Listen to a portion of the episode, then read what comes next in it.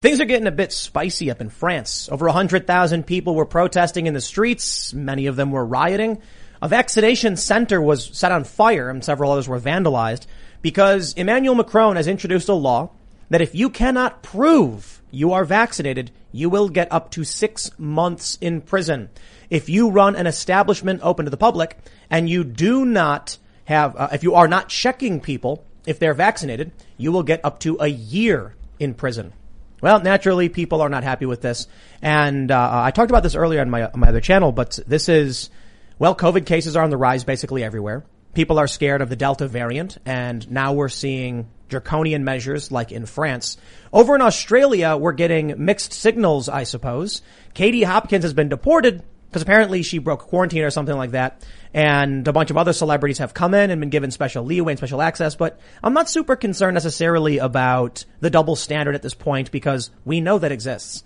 I suppose I'm more concerned about with whether or not the rise in COVID cases, the Delta variant is going to result in more lockdowns, which Joe Biden says, well, it's not off the table.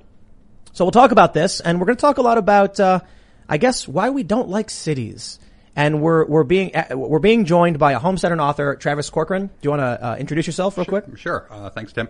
Uh, so I am a homesteader and I am an author. Uh, my day job is you know 50 hours a week as a software engineer, um, and uh, you know homesteading is something that on the one hand I do on the weekends. That's when I'm out fixing the tractor and planting the pumpkins and butchering the pigs and all that sort of stuff. But it also impacts one's entire life, sort of Monday through Friday. In that, um, you know, my wife and I talk a lot about how we really love the fact that you know 50% of our food comes right off of the farm, and every morning the bacon is from our pigs. Can you pull your mic up a little bit? Sorry. Yeah, sure. Yeah. Sorry. Um, and you know, the eggs are from there, and uh, you know, when we make whatever, even tacos, that's you know coming from uh, beef that I've processed. Um, and then there's also a lot of resiliency to living on a homestead, uh, which ties into the whole COVID thing. And, uh, you know, this was, I'm here to some degree to talk about some books that I've written, uh, Escape the City, volumes one and two. And uh, the timing was perfect on this because when COVID hit, you know, a whole lot of people in the cities, their lifestyles just, you know, turned tar- uh, terrible. And there's obviously the whole real estate realignment that's going on right now where real estate prices are absolutely crashing in every city core and you're seeing, you know, huge price run-ups in other places as, you know, half the country redistributes where it wants to live. fleeing the city. Right, yeah. um, and so... Uh, well, it's good to hear that they're taking uh, Jack Posobiec's advice and uh, my advice. Right. And absolutely. your advice, Escape the City. Hopefully. Uh, the Kickstarter did well, and the book's now up on Amazon, so uh, the advice is there for anyone who wants it. We're, we're going to talk a lot about what's going on with this lockdown stuff. I mean, this, this stuff in France is, is absolutely draconian, but then uh, an optimistic solution because I've been I've been saying this a long time. Like I, I, actually was saying this today. It's so amazing. I'm looking out my window when I'm recording these videos. Forest. Mm-hmm. There's like deer running around. They're doing deer stuff. And then I see him like going for the pawpaw and I'm like getting nervous, like, oh, they're going to take it. but apparently it's, it's, we don't have to worry because they're not ripe yet, so the deer won't go near them. But I just got to make sure we get them before the deer take them. But it's a lot of fun. So we'll talk about this stuff. Uh, Ian's chilling. Yeah, I was out in the woods over the weekend. I think it was over the weekend picking some wine berries and man, I was getting scratched up by the brambles, getting my hair caught in the oh, twigs nice. and it felt great. I felt alive. I felt connected with nature. I felt like it was enhancing my immune system by giving me just a little bit of those cuts, you know, a little bit of that dirt. As long as you wash it off. And then I went and took a shower. There you go. I feel like a million bucks. Ian Crossland in the house. What up, everybody? Yeah. And I am also here. I did not go out and find wine berries, but I'm really excited to try this wine wine once it's done. I'm really curious what it tastes like. Wine wine. So wine berries are a local, uh, well actually they're not local, they're an invasive huh. Asian uh, uh, variant of uh, raspberries and they're everywhere in Appalachia. So you drive down the road and you see red berries everywhere. They're amazing. They're you great. pop them right off and so we're going to make a little bit of wine wine. I'm super excited. Yeah, just, you have better invasive species here in uh, the Maryland, D.C. area than we have up in New Hampshire. We've oh. got Japanese knotweed and uh, bittersweet, and I am out there, you know, every weekend with a, a pick and shovel digging that Jeez. stuff up and I, I, you know, at first we, we have stink bugs too, mm-hmm. and they're everywhere. Mm-hmm. They're they're insane. And at first I was upset about it. Then we got chickens. Mm, now, mm. now it's like, ooh, stink bug, like Free food, food for the chickens, yeah. right? And they love the little things, man. So we're, we're we'll, we'll get into all that stuff, but we're going to start with we're going to start dark and then move into the the more optimistic. Before we do, head over to timcast.com, my friends. We have a very brand new website that is finally up. Actually, went up on Saturday. That surprised me. I was like, it's going to be Monday, yeah. but it'll probably be late, and it goes up on Saturday. Uh, obviously, there's some bugs. We're launching. It is now the official beta because we're in alpha. So you may encounter some bugs, but uh, trust me, we are working around the clock to make sure it works properly. We got the, the, the brand new news section. Tons of articles are going up. We're doing an obs- like we have a lot of news being published. We're going to be hiring more people. As a member, you'll get access to the members only segment. We'll have a bonus members only podcast coming up after the show goes up around 11 or so p.m. So make sure you sign up and don't forget to like this video, subscribe to this channel, hit that notification bell, even though it probably doesn't do anything, and uh, share the show with your friends. It's the most important thing. Instead of us spending all this money on marketing, which we don't have, like, you know, CNN puts up billboards and buys airtime in airports, of which I guess they don't do anymore. We just rely on word of mouth. So with your support, thank you very much. Go to timcast.com. Now, let's read this first story and talk about what's going on. We got this from timcast.com. Ooh. Australia sends mixed signals on who is permitted to enter the country, deports Katie Hopkins. They say despite a uh, permitting the arrival, despite permitting the arrival of celebrities, come on, Tim Cast, get a copy editor. The government has not brought home 40,000 Australians. Now, the article basically goes on, goes on, to mention that there are many celebrities flying in, like, you know, uh, you've got uh, what they say Nicole Kidman flew in. You have Lachlan Murdoch and uh, um, Keith Urban were among the elite group who have been allowed to travel back to the country via private plane. They were also permitted to quarantine at their private homes. They go on to mention that uh, where's there we go. British commentator Katie Hopkins, who was also in Australia to film Big Brother, was deported for comments she made online about breaking the quar- uh, country's quarantine regulations. So we've seen a lot of this lockdown stuff going on, and now uh, basically the story is Australia is prolonging its COVID-19 lockdown in Victoria amid the Delta outbreak. So this is the excuse by which they're saying everyone's got to quarantine again if you're flying into the country, and it kind of um, I got I got to say it is it is awfully convenient if you are a proponent of the Great Reset. Are you familiar with the Great Oh, Reset? absolutely. It's it's awfully uh, um, fortuitous, I suppose, for those who are fans of the Great Reset and who, those who have advocated for it, that uh, we can't travel to places anymore. That people are deported if they, you know, they, they break quarantine. I get it. The country has laws. Australia's allowed to deport who they want, I suppose. But now they're prolonging this. Now there's fears of, of, of uh, you know, the Delta, uh, the Delta variant outbreak. And I'm just, you know, I'm curious.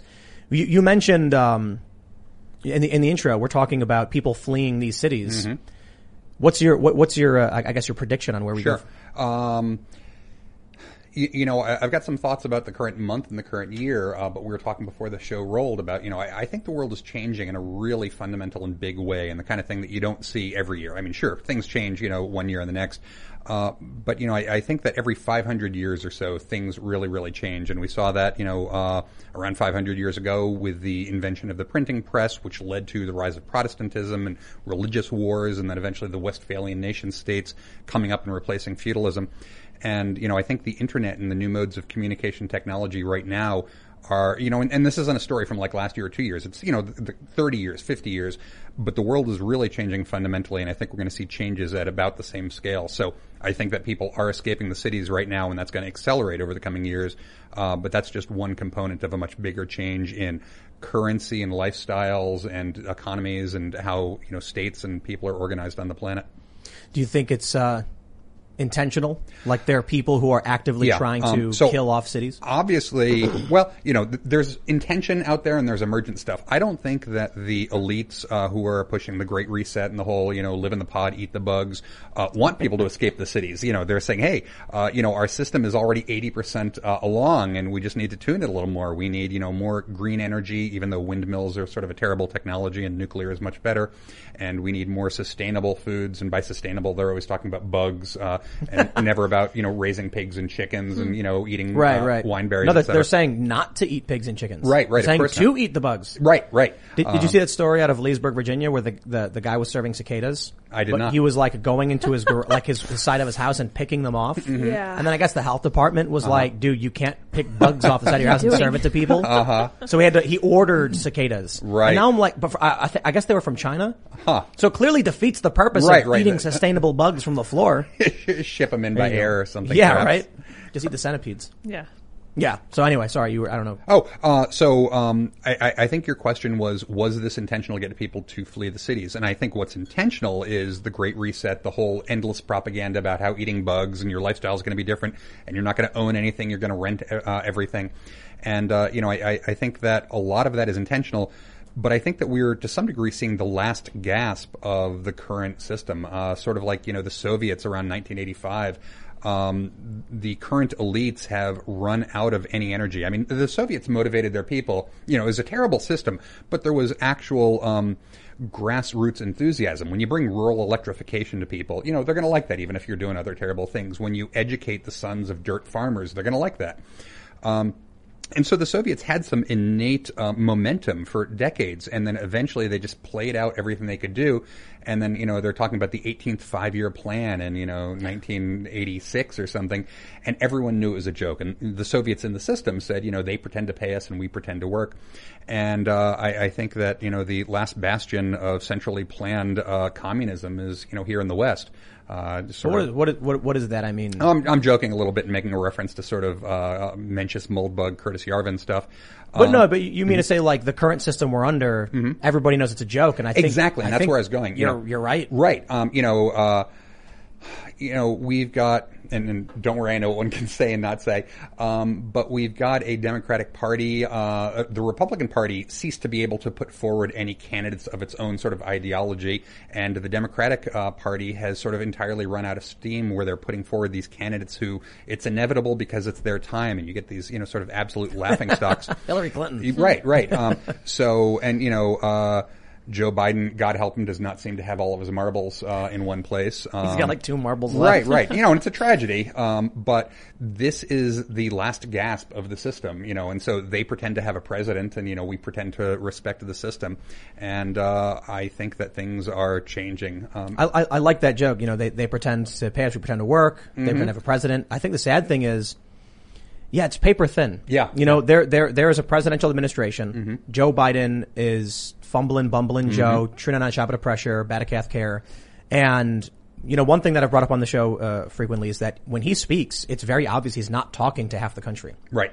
He'll, when he, he makes references to COVID, when he makes references to law, they've basically cut off in terms of their, there was a point where they were like, you know, we want to try and make sure we're getting to the other side to win those votes. Now they're like, we don't even care. Yeah, yeah. We, don't, don't, don't care about those we votes. saw at all. in the in the 1900s, 20th century, the, the the fall of like centrally planned economies very clearly, and now I think we're up against the centrally planned law lawyering system, and I Mm-hmm. wonder how we can. I like how you said poly as opposed to decentralized, Mm-hmm. polycentric law, and how we would do that while maintaining a union. Right. How do you foresee that? Uh, I'm not sure we maintain a union. I mean, Hmm. um, you know, every system lives for as long as it lives. Uh, back in college, I double majored. I was computer science, but also Roman history. Oh. And um, one of my professors, I think Barry Strauss, had a, a wonderful um, last lecture in the semester one year. And, uh, you know, he was talking about the parallels between the Roman system and the American system. And, uh, you know, he said a few things that, you know, every country ends eventually. Uh, but also its forms linger on after the reality of it has died. And, uh, you know, a, a lot of people, um, you know, sort of red gray tribe will say, you know, you know, America's gone so far off the rails, but we'll get it back. And I'm like, you know, dude, I think America ended somewhere between 10 and 50 years ago. And right now, you know, we still have the form of it.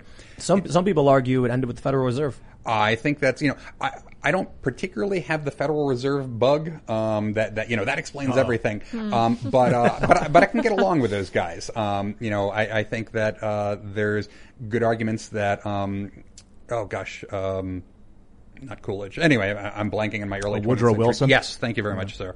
Um, and there's another argument to go further back that Abraham Lincoln, and you know, even if freeing the slaves was a wonderful ideal, uh, it's interesting how every other country on the planet managed to free its slaves without having a war and killing three percent of its population. Yeah, and many before us. Yeah. Like the, the British Empire. Exactly, perfect example. Uh, Great Britain proper, I think, was in the 1700s. Mm-hmm. Yep. What was it, like 73 or something, or 75? Uh, I would have thought early. it was later than that, but I'll trust your number. I could be wrong. Mm-hmm. I know that the in, in the Greater Commonwealth it was 1833. I, could- Right, I, I could right. be That- wrong. that's that's the number I had in my head. It's Funny because they freed their slaves, but they still had like colonized India completely. Right. So like, right, right. You know, and, and the United States is an example of that. But um, you know, we talk about you know we're this exemplar for all mankind, this wonderful free society where anybody can do anything. You know, as long as it's in the properly approved narrow uh, set of things that are good and free, not you know terrible bad things like you know uh, going to church and having old fashioned ideas or owning firearms or anything.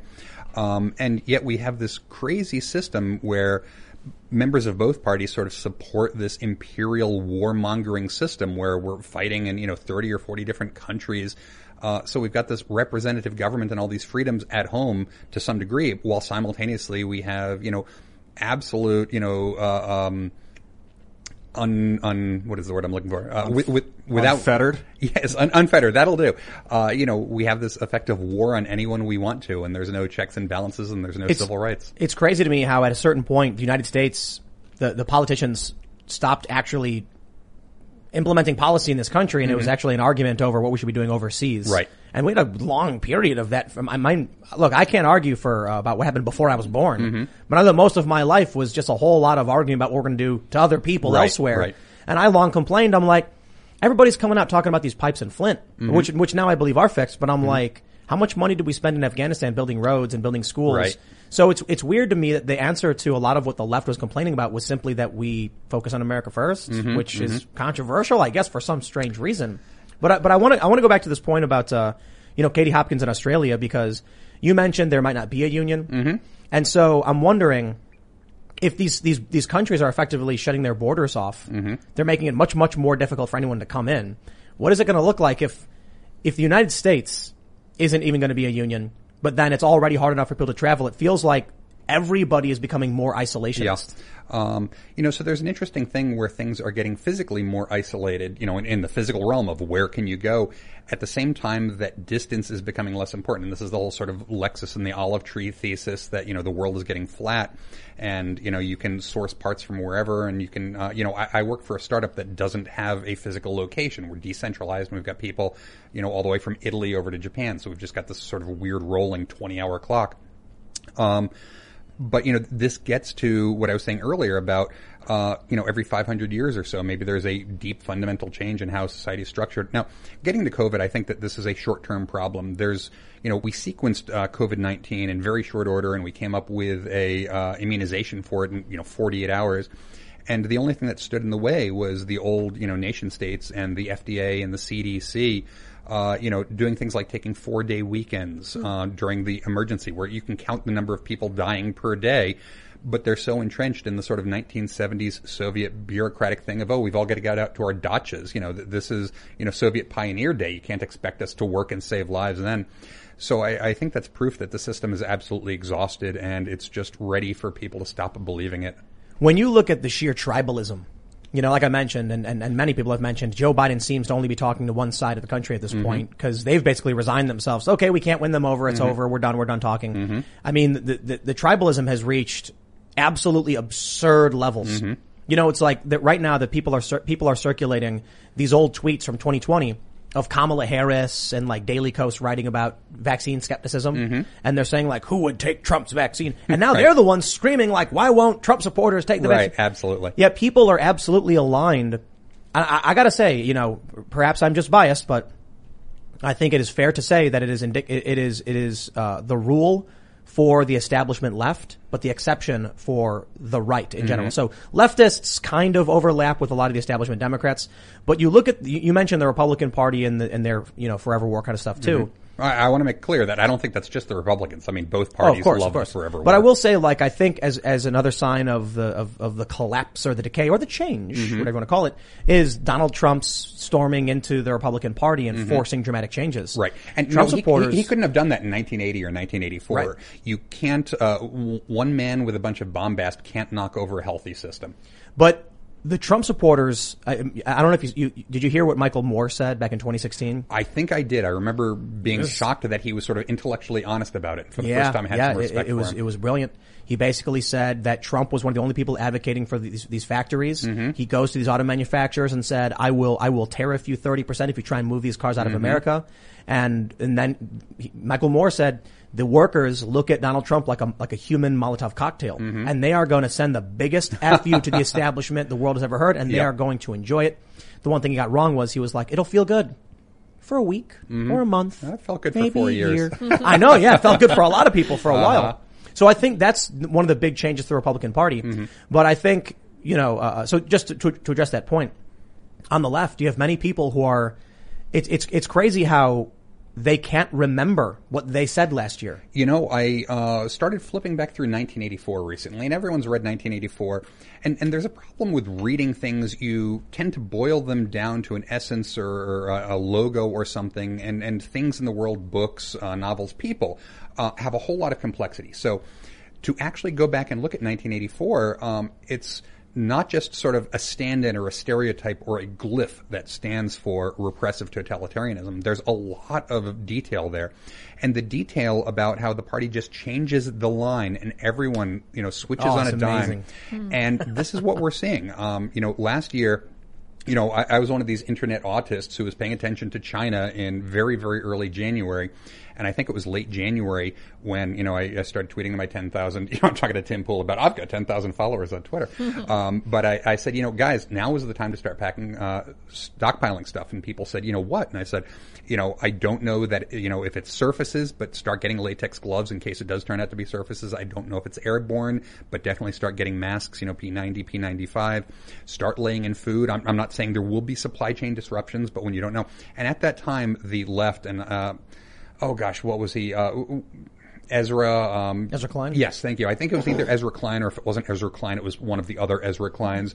Was absolutely poo-pooing this idea of you know masks do nothing, and even if they do anything, you should leave it for the professionals. There's no reason to have a mask, and the fear that you'll generate that's the real danger.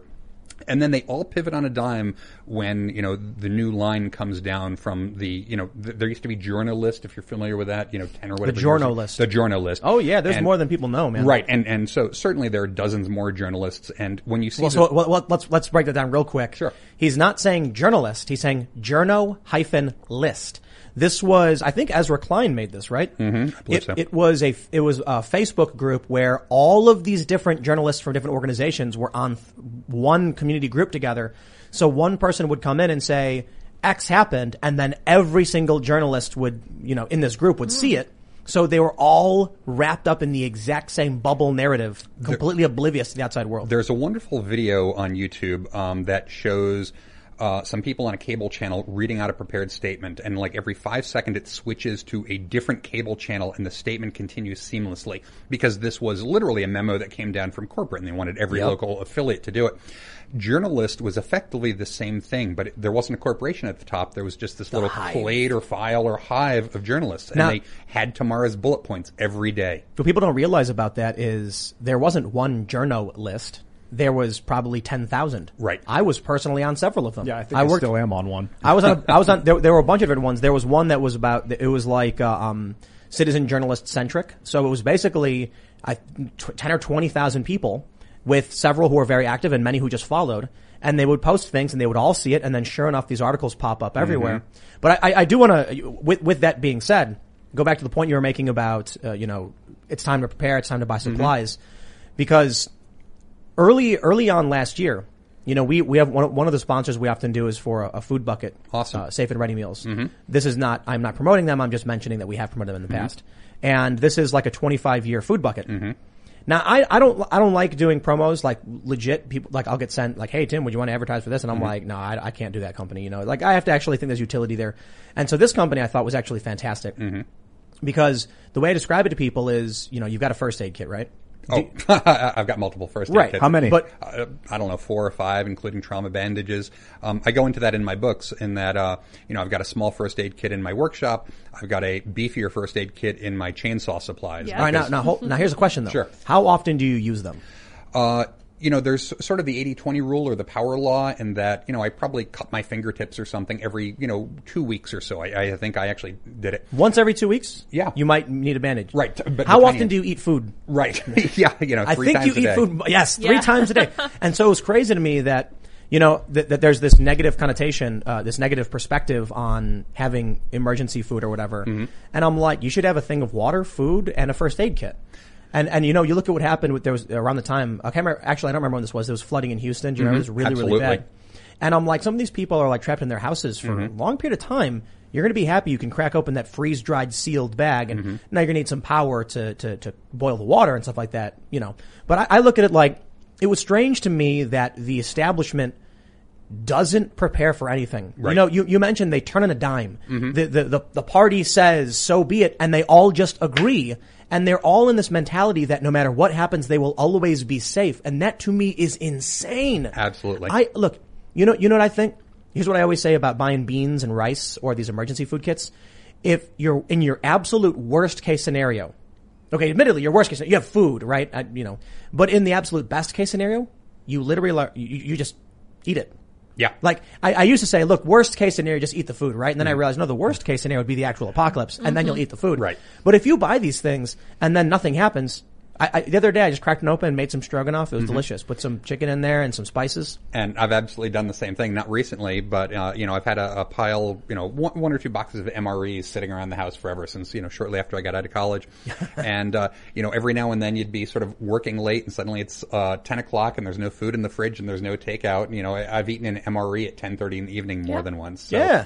You know, it's not something you want to eat all the time, but Right. they're not bad. Yeah, it's good self-limiting in that way. You're never going to be tempted to eat up all of Yeah. your MREs. But let's talk. Let's talk about this. You know, right now, you, you mentioned uh, in the previous segment that we could be coming to this five year, five hundred year end cycle. I mean, Mm-hmm. Yep. you've heard of the fourth turning. I Uh, yep, yep. Thucydides trap, and now we've got that MIT study that everyone's talking about. Mm-hmm. 19 2040, the collapse is coming, or whatever. Th- There's yet another one. Uh, I'm going to mispronounce the word, but it's like Korolev wave theory. Um, oh, and we should uh, add it to the list. We can we can talk about that one. you know, I, I think I ended up picking this up from uh, uh, an interstitial essay in a book of uh, John Barnes' short stories like 30 years ago. Um, and the idea is that there's a bunch of different waves, sort of sinusoids, and some have four-year uh, cycles, and other 12. And you know, at some point, if you've ever you know taken calculus or done a Fourier you know decomposition of something, uh, you get a whole bunch of curves, and they start to peak up at certain points. And um, you know, the theory is that all of these curves are going to peak, uh, you know, sometime way off in the far future, like 2025 or something. And, and you know, this theory was written down in the 70s or 80s. And, uh, I, I think we're seeing a lot of it come true. You know, stuff is getting crazy. So, do you think you know? You mentioned last year. You said people should buy stuff. Yeah. You're talking- what, what would you say right now? Do you think people should be stocking up or something like that? Um, let me I- back I, always up a wanna little bit and say, avoid you know, panic. Right? Yeah, yeah. Um, Judy was boring. Hello. Then Judy discovered ChumbaCasino.com. It's my little escape. Now Judy's the life of the party. Oh baby, mama's bringing home the bacon. Whoa, take it easy, Judy. The Chumba life is for everybody. So go to ChumbaCasino.com and play over 100 casino style games. Join today and play for free for your chance to redeem some serious prizes. ChumbaCasino.com. No purchase necessary. Void where prohibited by law. 18 plus terms and conditions apply. See website for details. panic never helps anything. Um, I think that anti-fragility is a good thing, and sort of Yes. the Nassim Taleb. Love that thing. idea. Um, and so, you know, people ask, "Are you a prepper?" I'm like, "Well, you know, I, I'm not prepared to survive the zombie apocalypse. I don't want to survive a nuclear war. Um, You don't want to. you know, I, I'm saying maybe for humor, I'd, I'd rather not die if there is a nuclear war. Um, but the point is, all sorts of things happen, and it's always better to be prepared for them. One thing I talk about, just you know, this isn't a survivalist or a prepper book, um, and I've got some sort of anti-prepping thoughts. And that's almost. Escape from the City. right? E- Escape from the City, and uh, this is a recent homesteading uh, book that I wrote. I've been on the homestead for eight years, and there's two volumes, Volume One and Volume Two. Wow. And uh, it's basically one long book, about 1,300 pages long, Wow. And the uh, you know, and it's it's sort of massive in the amount of detail inside. Uh, you know, the table of contents alone is 30 pages. So if you've got any interest in homesteading or uh, prepping, um, I'd recommend picking it up. Uh, it's Escape the City. It's on Amazon, and you can They, just they- Google it. they made prepping a dirty word. Yeah. Um, you know, the, the problem with anything is that it gets an ideological stink. Um, and so there's always this constant recycling of language, whether it's the name of for a minority or, um, a, you know, intellectually challenged person or a hobby, you know. uh, Um, and so, you know, prepping, uh, there, there's always uh, an impetus in the media to find someone and point at them and laugh, and then everyone laughs along with you. And you know, sort of the journalist goes out that we all agree as a society that you know, preppers or furries or whatever, you know, we can punch down at them because they're a bunch of weirdos. Uh, in the same way that we're punching down at people who were buying masks last January. So anyway, um, my my thoughts about prepping are there's a power law in that absolute huge catastrophic things happen very very rarely, but sort of very small annoyances happen more often. So if someone says, you know, I, I want to be prepared, what should I do? Should I get a zombie hunter extreme machete? Should I get a long range sniper rifle? I'm like, you know, maybe you should get five hundred dollars in the checking account because uh, you know, people get laid off like once every five years. So you're going to be laid off from your job, you know, in the next five years, certainly in the next 10 years. So lock down how you're going to survive that without, you know, losing your lifestyle. Um, you know, people lose their power once every 10 or 15 years. Plan for that. And that's not expensive. You get a $500 generator, a $300 transfer switch. Um, but then you, you keep going out on these things and they're less and less uh, frequent. Um, but the chance, you know, hopefully we'll all live to be 70 or 80 or 90. And a thing that only happens once every 15 years, that's going to happen to you several times in your life. And we in the West, we've been, you know, rich and protected by oceans, and so we've been uh, very, you know, blessed, and we've not had a lot of the bad stuff that normal people have at the same rate that they have it. But I wrote this book starting several years ago, and one thing I said is, hey, we get plagues about once every hundred years. We had the Spanish flu in 1918, and I went back several other plagues. So you should be prepared because there's a decent chance that there'll be a plague in your lifetime. Um, Did you hear about uh, this? This story happened several years ago. There was an algal bloom Mm-hmm. in the Great Lakes, and within forty, what, which is Toledo on the lake? I can't remember which city It's it like was. Western Ohio. But is on one of the Great Lakes. on the lake. Um, Cleveland, maybe. Sandusky's on the lake. There was within 40 miles, I guess, of all these cities, Mm-hmm. no drinking water. Wow. Because what happened was, as soon as the news broke, as soon as people found out, they immediately started raiding Mm-hmm. Yep. local stores for bottled water and moving further and further out to get more and Right. Mm-hmm. more water. And then within 40 miles, no water. You what know- do you drink? My wife made a really interesting point that one of the reasons to prep is not because it's the only way to get the supplies. The reason to prep is so that you don't have to make terrible trade-offs when you need the supplies. Um, and you know, the terrible trade-off could be as simple as paying ten dollars a gallon for gasoline to run your generator, uh, or it could be a lot worse. And I mean, you know, uh, people, especially women in refugee camps, Yeah. all the time have to make terrible trade-offs. you know, I went crazy with vinegar and Mm-hmm. salt, and uh, people are laughing. And honey, did, he did, honey, yeah. like hun- like hundred pounds Uh-huh. of honey, because if it does go down, I want to provide it for the neighbors. I want Mm, right. the entire Well, community to well- be preserved as much as possible, so that we can barter. Yeah. So that if they have all the ammo, if they have you know whatever, so- we can all kind of come together, and those things become extremely valuable. Ian bought an absurd amount of salt, vinegar, and honey. never go bad. And we laugh mostly at the vinegar. Yeah. Most of the vinegar. Cause like, I don't know what, mm-hmm. what it's, what you do with it. However, I do understand it can be used for a lot of chemical processes. So it's a funny idea that you'd have so much vinegar because how often do you really use it in some recipes? But in actuality, it, it lasts forever, doesn't it? As far as I know, yeah. It does, and I'm going to jump in and defend Ian because when you've got vinegar, you can pickle anything. That's so true. when your harvest comes in all over four weeks, but you want to store it for the winter, you know, just pile that under vinegar. And Is that uh, all you do? You just put vinegar? in? Yeah, I thought you needed brine. Uh, brine is salt, so Ian's covered there. as no, well. exactly. That's so. Yeah, I mean, honey never goes bad. Right. Right. Salt is Crystallizes. salt is, is you definitely need salt. Like Doesn't you know where bad, where yeah. where would you get your salt in your diet if you're you know in an area like this? You know, in Appalachia. Yeah. Is salt naturally occurring or what? Uh, you know, you know, i- i- if there was a disaster or something and you had to improvise, uh, I would go with road salt. But other than that, you know, you're going to be trading wow. uh, people who are, you know, yeah. bringing in salt from the ocean. Salt was the currency at Yeah, one absolutely. point five six thousand years ago. I, I, I, salary I was I was thinking about this earlier because we bought some deer salt licks. Oh, yeah. you just you know chuck them out, Yep. leave on them or something. And I see the deers going nuts from because there's no salt. Mm-hmm. Right, right. And so the deer when they find salt, they it's, it, there's a warning on it saying make sure you put out several, otherwise the deer will fight each other Mm-hmm. to get it because there's no salt. So imagine if you didn't have salt. Yep. See, this is the crazy thing. People don't realize. In in, in even you know we, we get out of the city, we're in the middle of nowhere. People still don't realize that we're dependent on so much. Like Oh my gosh, vitamin yeah. C, for instance. I don't know where we would source vitamin C out here. We could probably try and grow some stuff. Maybe because we're more modernized, we can grow stuff indoors and try and grow some citrus or something. But uh, where would we get vitamin C? What's your recommendation on that? Um, for that, I, I again, I'm not a super prepper, but uh, rose hips have vitamin C, and we've got Really? roses in the yard, so Yeah. uh, you know, Got it- wild it- Rose roses here. hips. Yeah. Yeah. Just eat a bunch of roses. yeah, Wow. boil it into tea. yep, That'd absolutely. be a good way to do it. Can you uh, boil grass? Can you work with grass for food? I know you can't eat it directly because of this I- excessive cellulose. Yeah, I don't, I don't think there's many calories in grass. uh, I, I would feed grass to my sheep and then eat the sheep. So, That'd work. Yeah. yeah. That's the easiest way to do it. Chickens eat grass, Yes, they do. But they can't su- su- su- uh, subsist off of grass, right? Um, you know, chickens uh, will get a lot of their calories from bugs and worms. Yeah. Um, and so we've got our chickens in a pen, but there's a thing that a lot of people do, which is a chicken tractor, and that has nothing to do with a diesel-powered tractor. it's basically a mobile pen with wheels on it. And the idea is that you put your chickens in this pen, and then you just go out and either with your riding mower, or your tractor, or just by hand, you move it 10 or 15 feet a day. Chicken City on wheels. Exactly. Yes. Exactly. Yeah, we, people have recommended it, and Yeah. uh, I've heard that people will put it over where they want to farm. Right, Let right. the chicks t- chickens tear it up, then move it, and then you can plant stuff in it, and they Well, fertilize it. So, so I've got a thought about this, and this is something I go into my book. Um, there's some utility in this. You know, uh, chickens are great, pigs are great. Uh, I don't have pigs this year, but in general, I have pigs like every other year. But people sometimes want to say, "Oh man," you know, and this is sort of like after a deep bong hit. You know, the system, you know, nature gives you everything you need, man. The pigs will furrow, you know, they'll turn up the soil for you, so you don't need to till. And there, there's a little bit of truth here, but there's a whole lot more wishful thinking. And I've never uh, seen anyone who um, says that pigs will till your soil who actually have their own pigs. it's uh, to some degree wishful thinking. So the pigs are no good. Uh, pigs are great, um, but pigs do not replace uh, tractors or rototillers or plows. Yeah, yeah, yeah.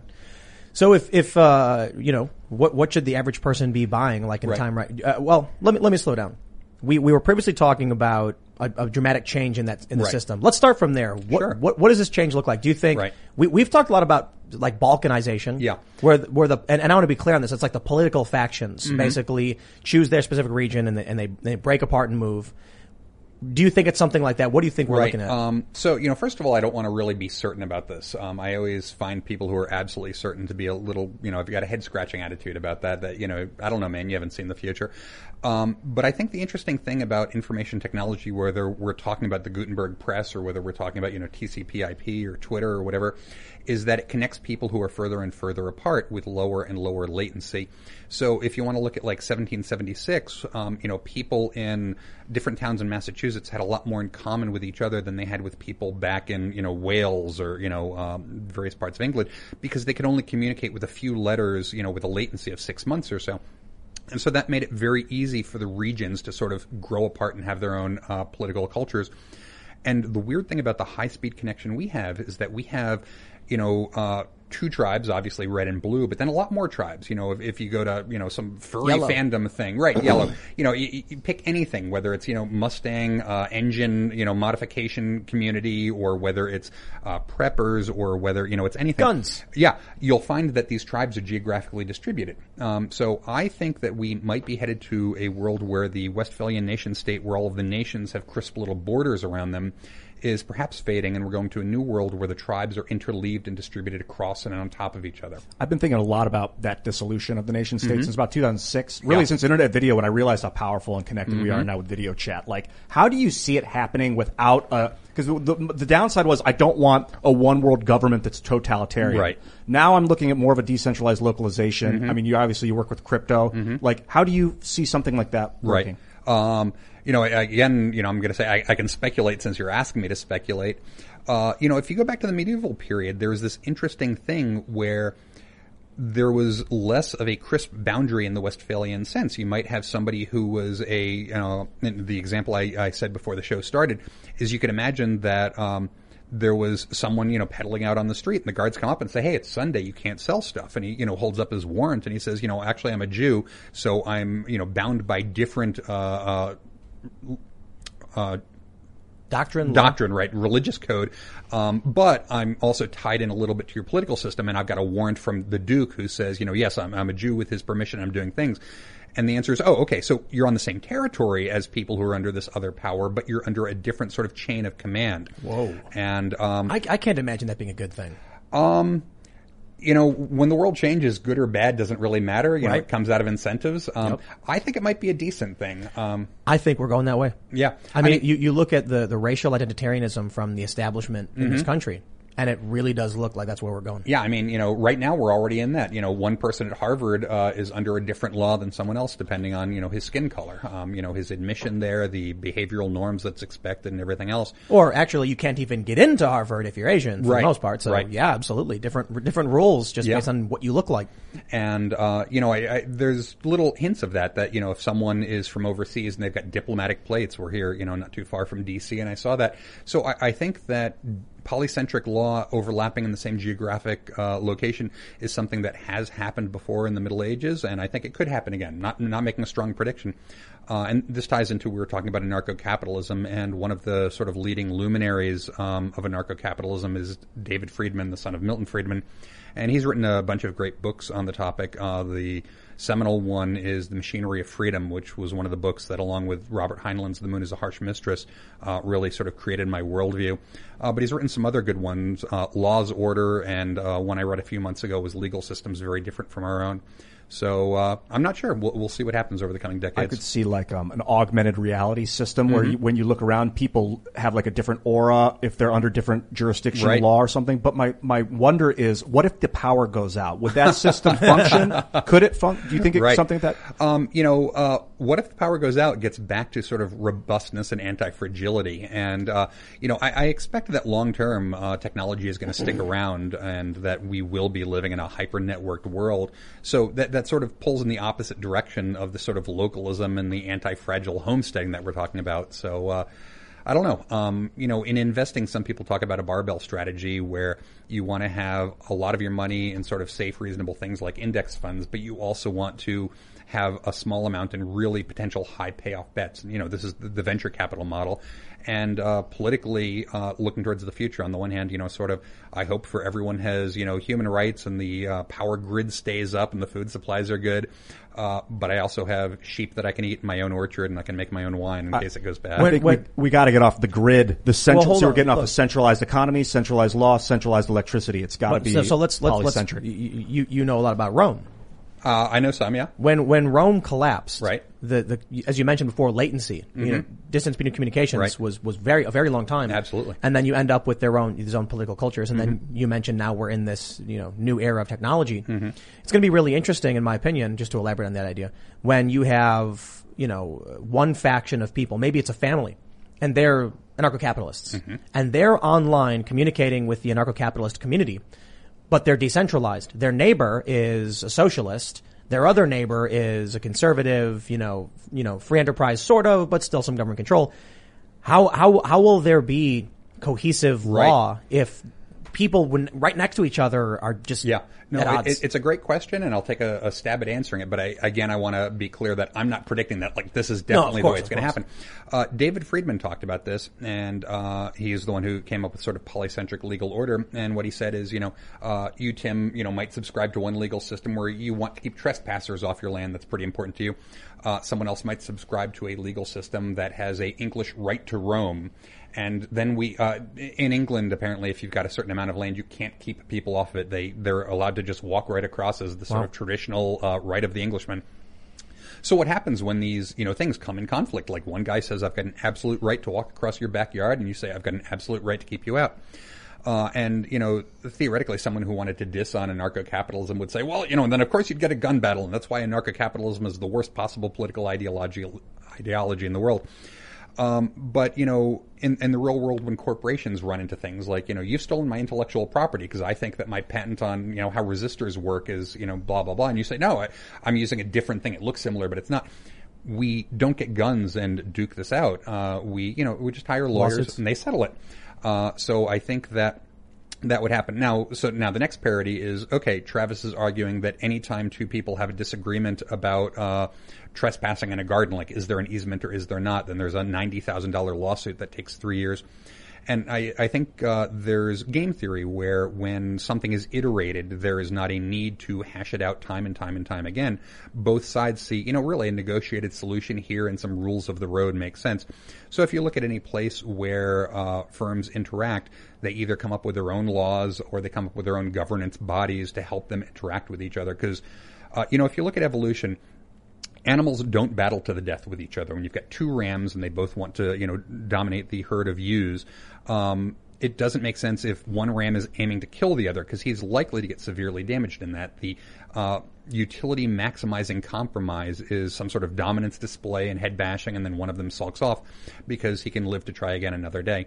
And uh, I, I think people are not idiots. People do not get into gun battles. They But I, I. I, I, I somewhat disagree. Um, you look, we, we, we talked about the wacky laws, you know, recently where you've got some places where it's like you can't take a shower on Tuesdays. Hmm. And it actually made sense because back in the day, the local aquifer was like, you know, mm-hmm. we, like they said, we have to have one day where nobody uses water so it can replenish a little bit. But now we have better water systems. We have tons of water. So we, we produce these laws based on the, the specifics that are happening in our areas. Mm-hmm. So you have a community and they build a culture they build rules and laws with for each other, by each other, and sometimes in disagreement with each other, but understanding the problem. Hey, look, a bear keeps coming in, so we're going to pass a law. You can't have picnic baskets Right. lying around wherever. Well, now you've got somebody who's on the internet and he does not subscribe to any of his immediate community. When they go outside, they're clashing, and one guy's on nothing but socialist forums, and one guy's on nothing but you know ANCAP forums, and so they're completely at odds locally. I don't necessarily uh, uh, think that they would just agree to resolve Right. the solution because the resolution itself is part of the local community and culture and Um, law. That, that's a great argument, uh, and, and I follow it, and it's convincing. And um, so now, the, the great thing about you know pontificating while sitting on my butt is I can say, okay, if you didn't like that answer, I've got another one. Uh, and the other one is that just as the cost of information transmission is falling, the cost of picking up and moving your butt is falling.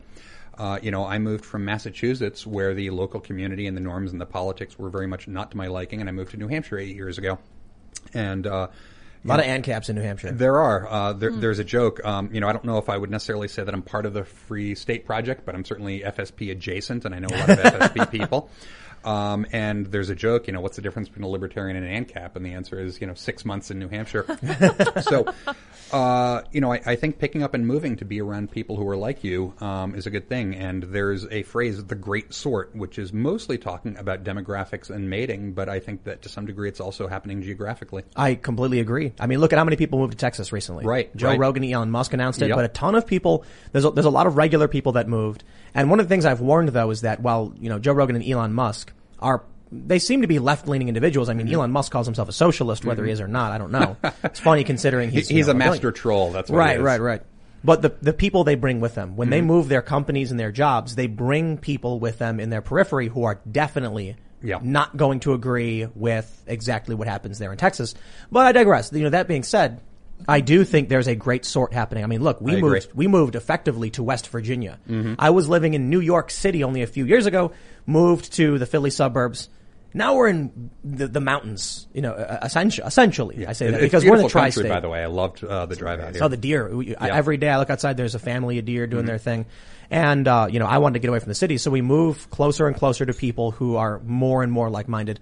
For me, I would say it's not necessarily that the people around here are, are like-minded, but we agree to leave each other alone. Right, Which right. is big. yeah, absolutely. where I keep finding a pr- the problem or a problem regarding this whole concept of decentralized law is if a community wants to pollute the air because that can affect the entire globe if it's done on a mass enough scale. If they're pumping methane and carbon and you know radioactive materials up into the atmosphere to produce just pure industry, like hundreds of thousands of people, like for decades, could just destroy things like thousands of miles away. China. or polluting the water, like Yeah. the ocean, like dumping. So A lot of the plastic waste is India and I, I was going to go there next. Yeah, absolutely. India and China plastic waste. We've we've got all of these rules against having you know plastic straws in the U.S. and really it's all coming from just one small place. So are we ultimately, will we need a global, like an overseer? Um, so you know, my answer to this is that uh, freedom can only exist on the frontier, and you know, America has got a really unique libertarian culture. You find a few libertarians in other places, but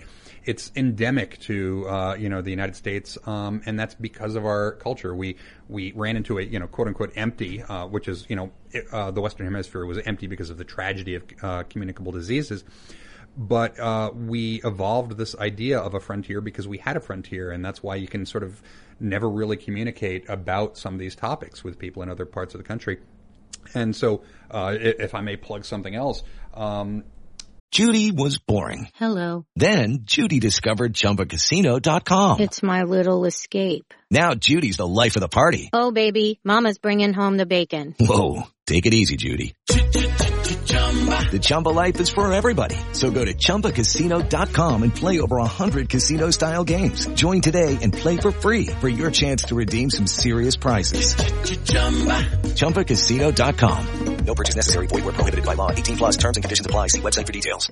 Tim introduced me as an author, and the first things I wrote before the homesteading books were two anarcho-capitalistic uh, novels, which pretty much have the thesis uh, that we can only achieve freedom out on the frontier. So the first one is *The Powers of the Earth*, which won the Prometheus Award for Best Novel in 2018, and the sequel is *Causes of Separation*, which won the Prometheus Award in 2019. I think you are correct about that with the freedom. Um, the way I've described it is, you know, uh, you know how uh, gases, the, the molecules, you know, are bouncing around quite a bit. Liquids a little bit, and then solids they're rigid. Yep. When you look at big cities, I am I view it as a solid. Yeah. All of these individuals stacked on top of each other, and that that room to bounce around erratically, that's your freedom. Yep.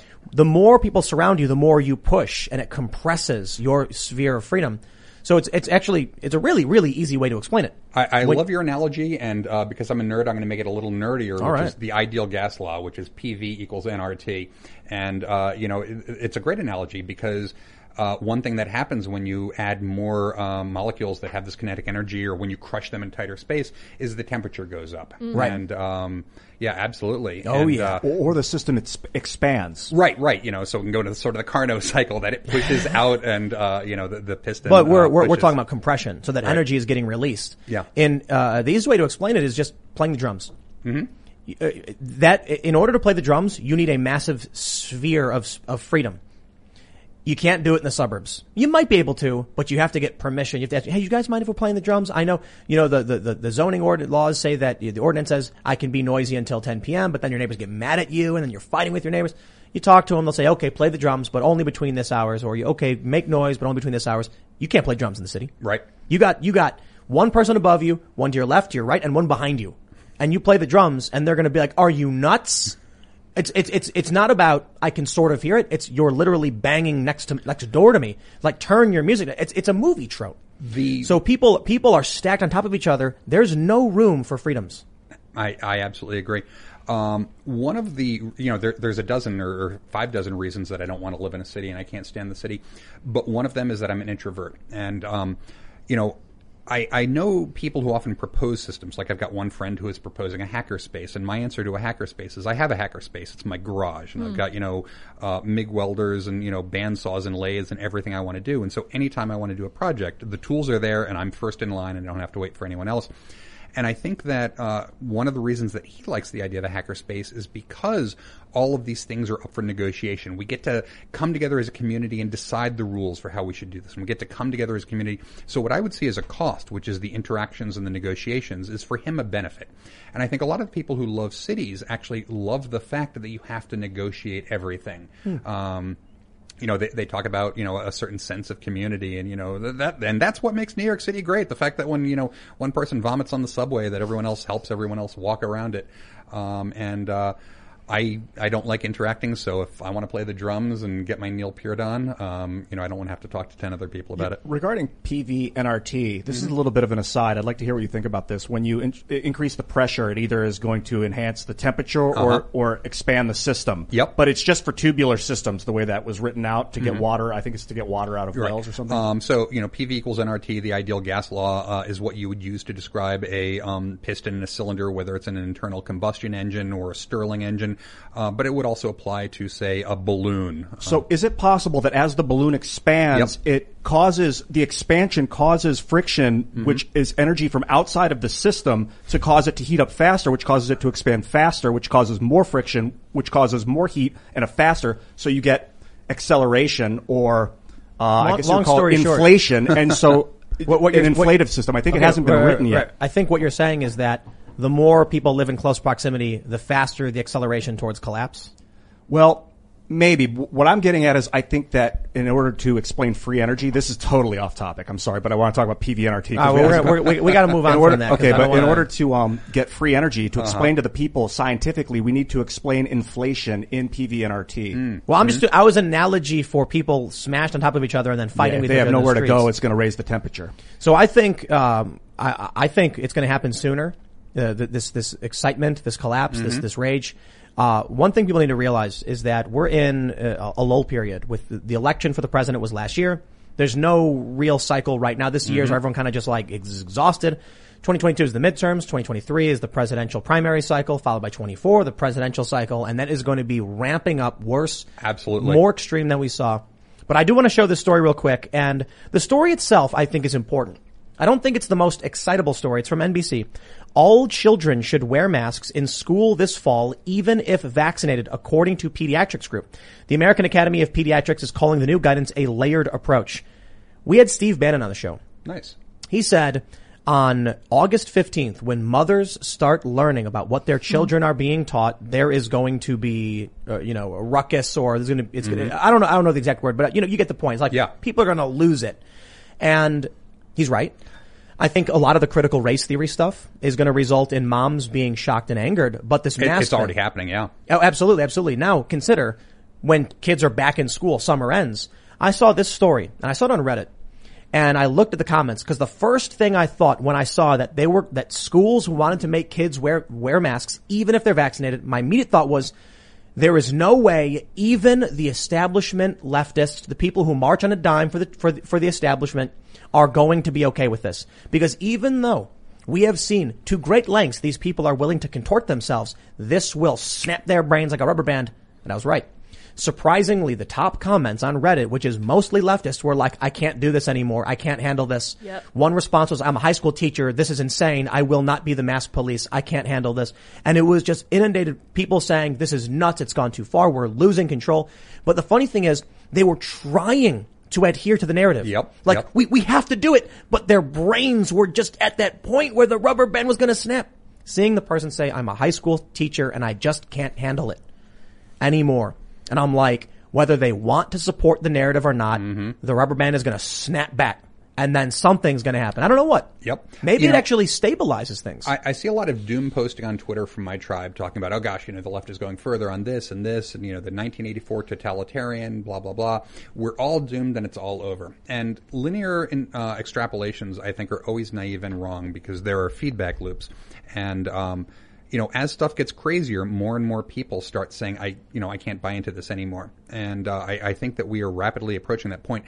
The, cathedral or, or the you know um, political organization right now has this plan that has worked for them, and it's worked for twenty or thirty or forty years, which is you bang more and more about racism, and it motivates the base, and it gets people out to march, and it motivates donations, and you know they did this for all four years of Trump, and you know there's a terrible thing. I mean, it's hilarious, but it's also terrible, which is that the word racist and the word Nazi have lost all power because, you know, racism is a terrible thing and no one wants to be, you know, called a racist if it's meaningful. And Nazis are, you know, the second worst, uh, political thing after communism.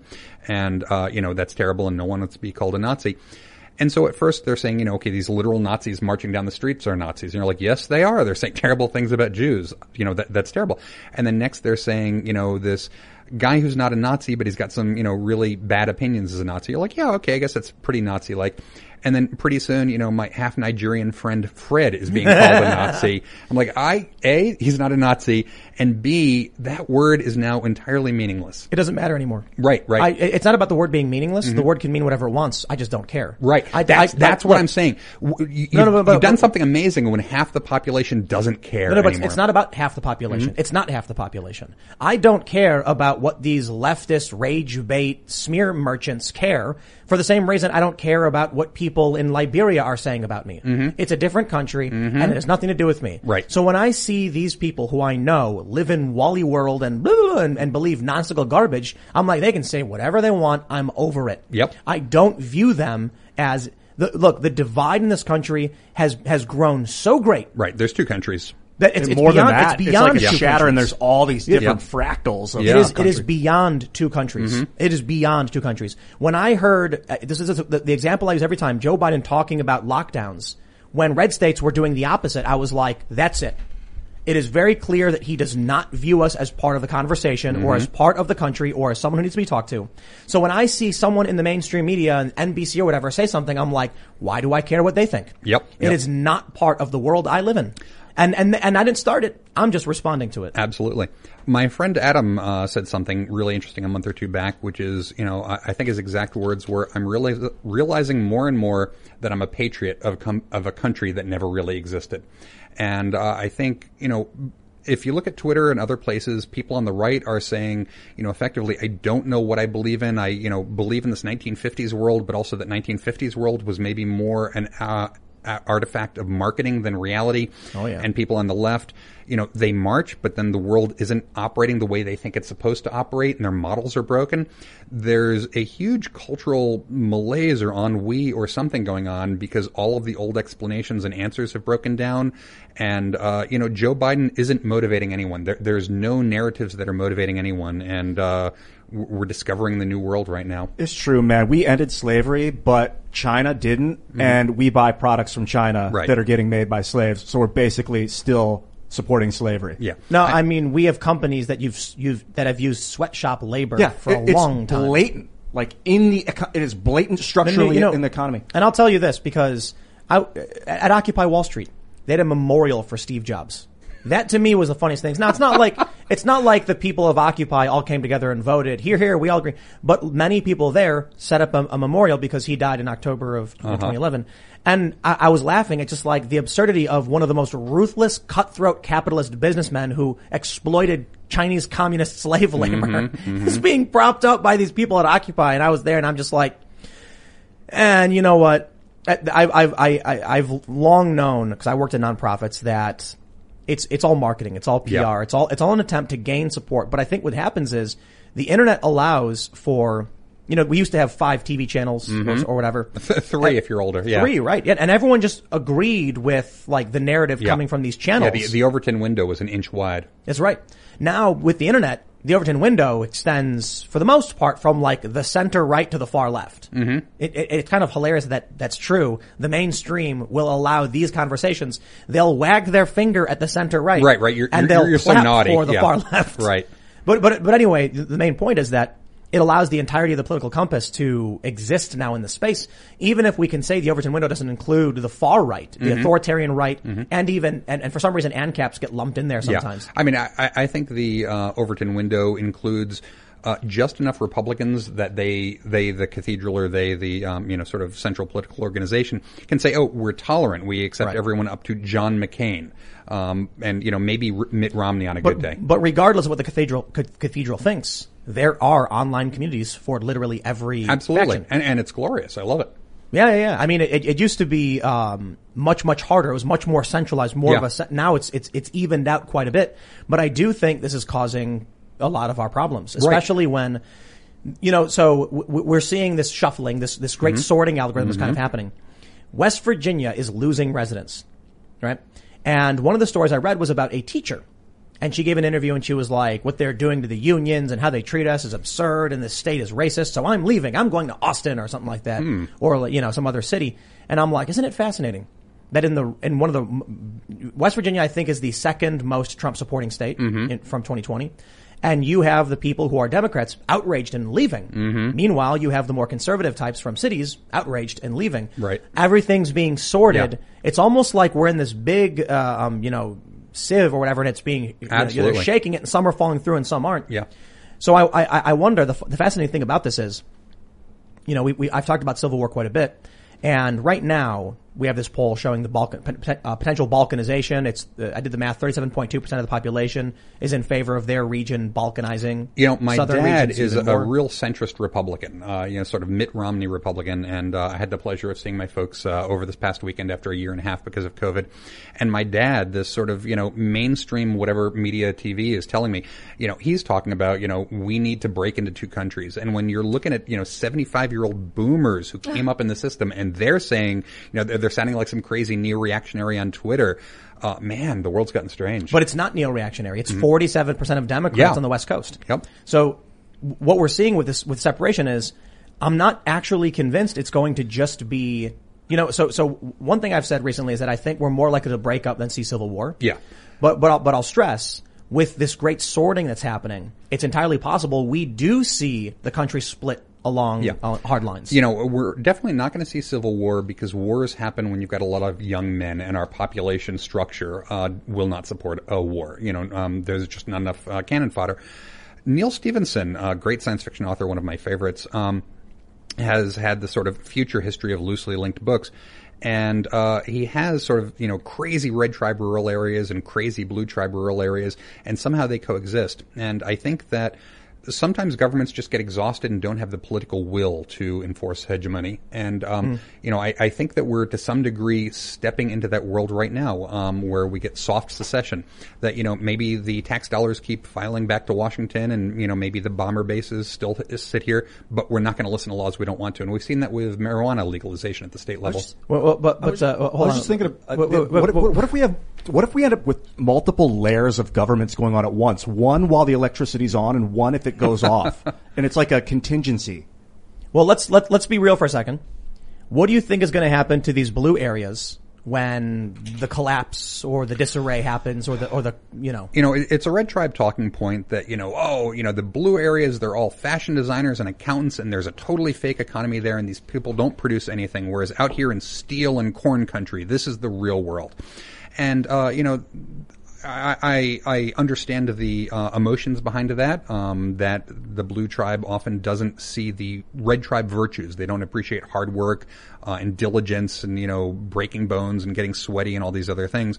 And so you want to believe that you know they're effete losers, bug men living in pods. Um, and, and my books, by the way, start out. I think there's uh, you know on on the dedication page that you know this is to Robert Heinlein who taught us not to be bug men living in pods.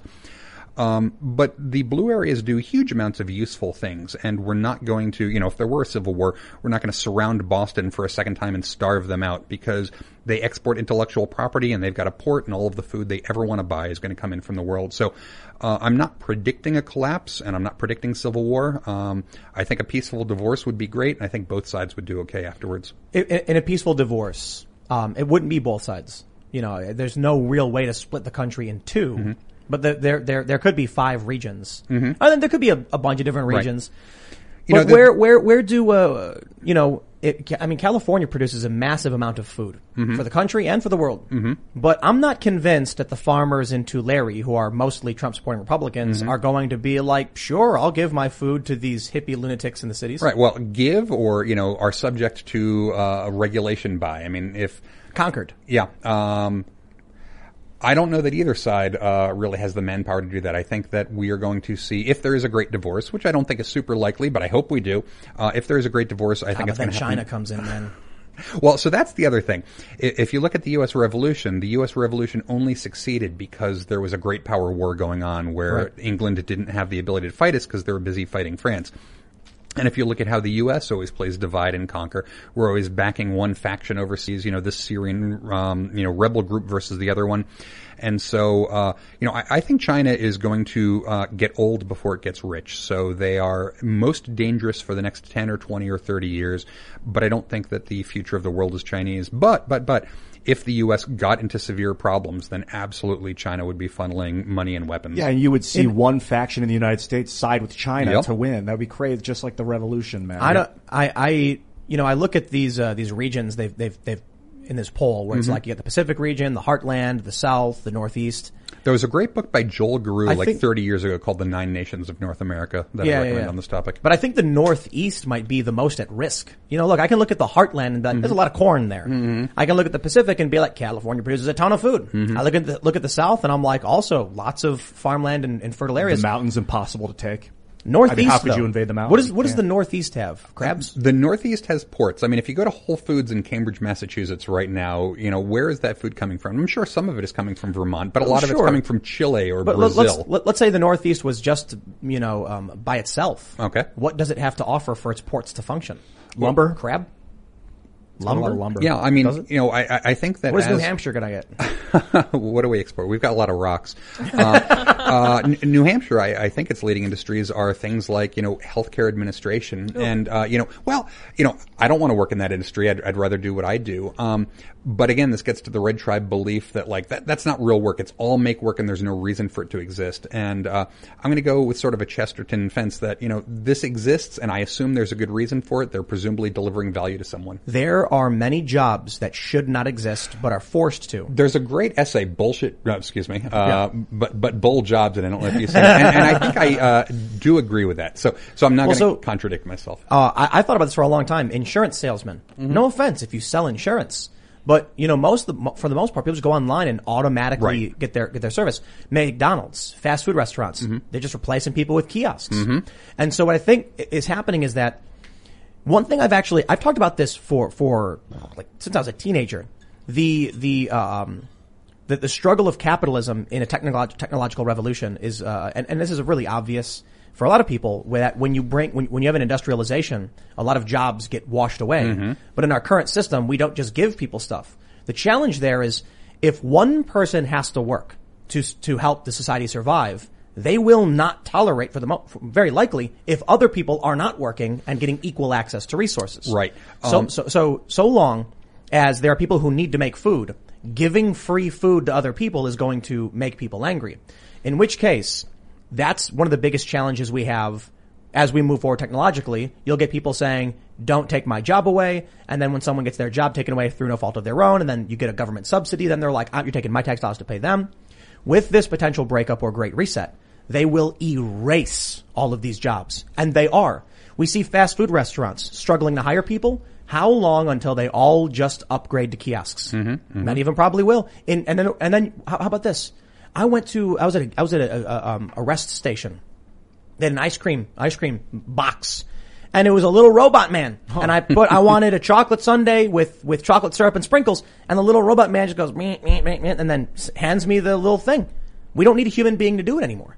So this great reset, I imagine, is going to purge a ton of jobs. to go off on a tangent about this job loss, um, you know, the, the libertarian or free market answer is, you know, actually automation uh, in steel mills is great because it used to take 100 blacksmiths to do something, and you're sure you're upset that 99% of them are unemployed, but they're now going to get new jobs as machinists. And, you know, uh, as we get rid of the sort of. Um, But that's, that's not true. Somebody, somebody who was mining coal can't learn to code. Right, and and so I agree with you, and that's where I'm going with this thesis. It was true to some decent degree that as certain jobs went away, there were always more jobs that were brought in. But we're getting to a point where we can automate any job that requires less than a 70 IQ, and then an 80 IQ, and a 90 IQ. And you know, uh, someone who happens to be born with a 90 IQ, that that's no deficit of character. That's just how it is, and he's equally a human being as anyone else. But you start to get to a problem when we can automate anything under a 90 or a 95 or 100 or 105 IQ. And I do worry that we're getting to that world.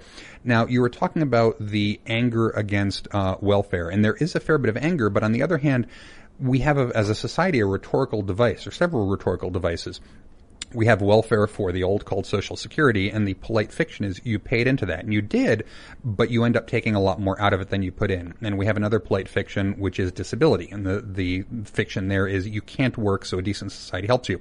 And there are some people who are truly disabled. Uh, there was a good article in the atlantic i don't know like two or three years ago talking about how disability is kind of a different form of welfare where if you go to the right doctor and say the right things where there are um, unfalsifiable statements like my back hurts then you get it and um, so, you know, all societies have white lies they tell themselves, and I wonder if disability is ours to deal with the fact that cognitive But let, things are being priced out. Let's let's think about that in term in the context of the Great Reset or Mm-hmm. uh, or a Great Divorce within this country.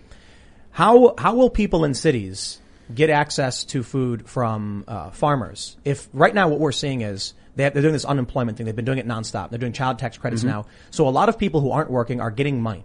That means for the farmer who's growing corn or wheat or whatever, and they go to sell it, they do a lot of work. They have to. You can't just snap your fingers and make that stuff. It's right? It's, it's no, hard that's work. hard work. But the people- you don't just poke a hole in the ground and drop a seed in. It was But- it Como or something. Right, but the people in the cities, Mm-hmm. they're handed money and they walk to you and they get your labor Yep. effectively for free. Right. How that's that's that, I can't imagine that's sustainable. Yeah. The only way that actually keeps sustaining itself is that the people doing the work don't know that people who aren't doing work are are you know as long as they don't know that's happening, but they do know it's happening. Mm-hmm. Yeah, yeah. So I, I can only imagine, you know, going back to that as you mentioned the the, the what did you call it a red state belief or the Yeah, red, red state, red tribe. red tribe belief. Um, I'll tell you this, man. I know a lot of people live in cities. You put them in the middle of the woods, it's over. Lucky Land Casino asking people what's the weirdest place you've gotten lucky? Lucky? In line at the deli, I guess? Aha, in my dentist's office.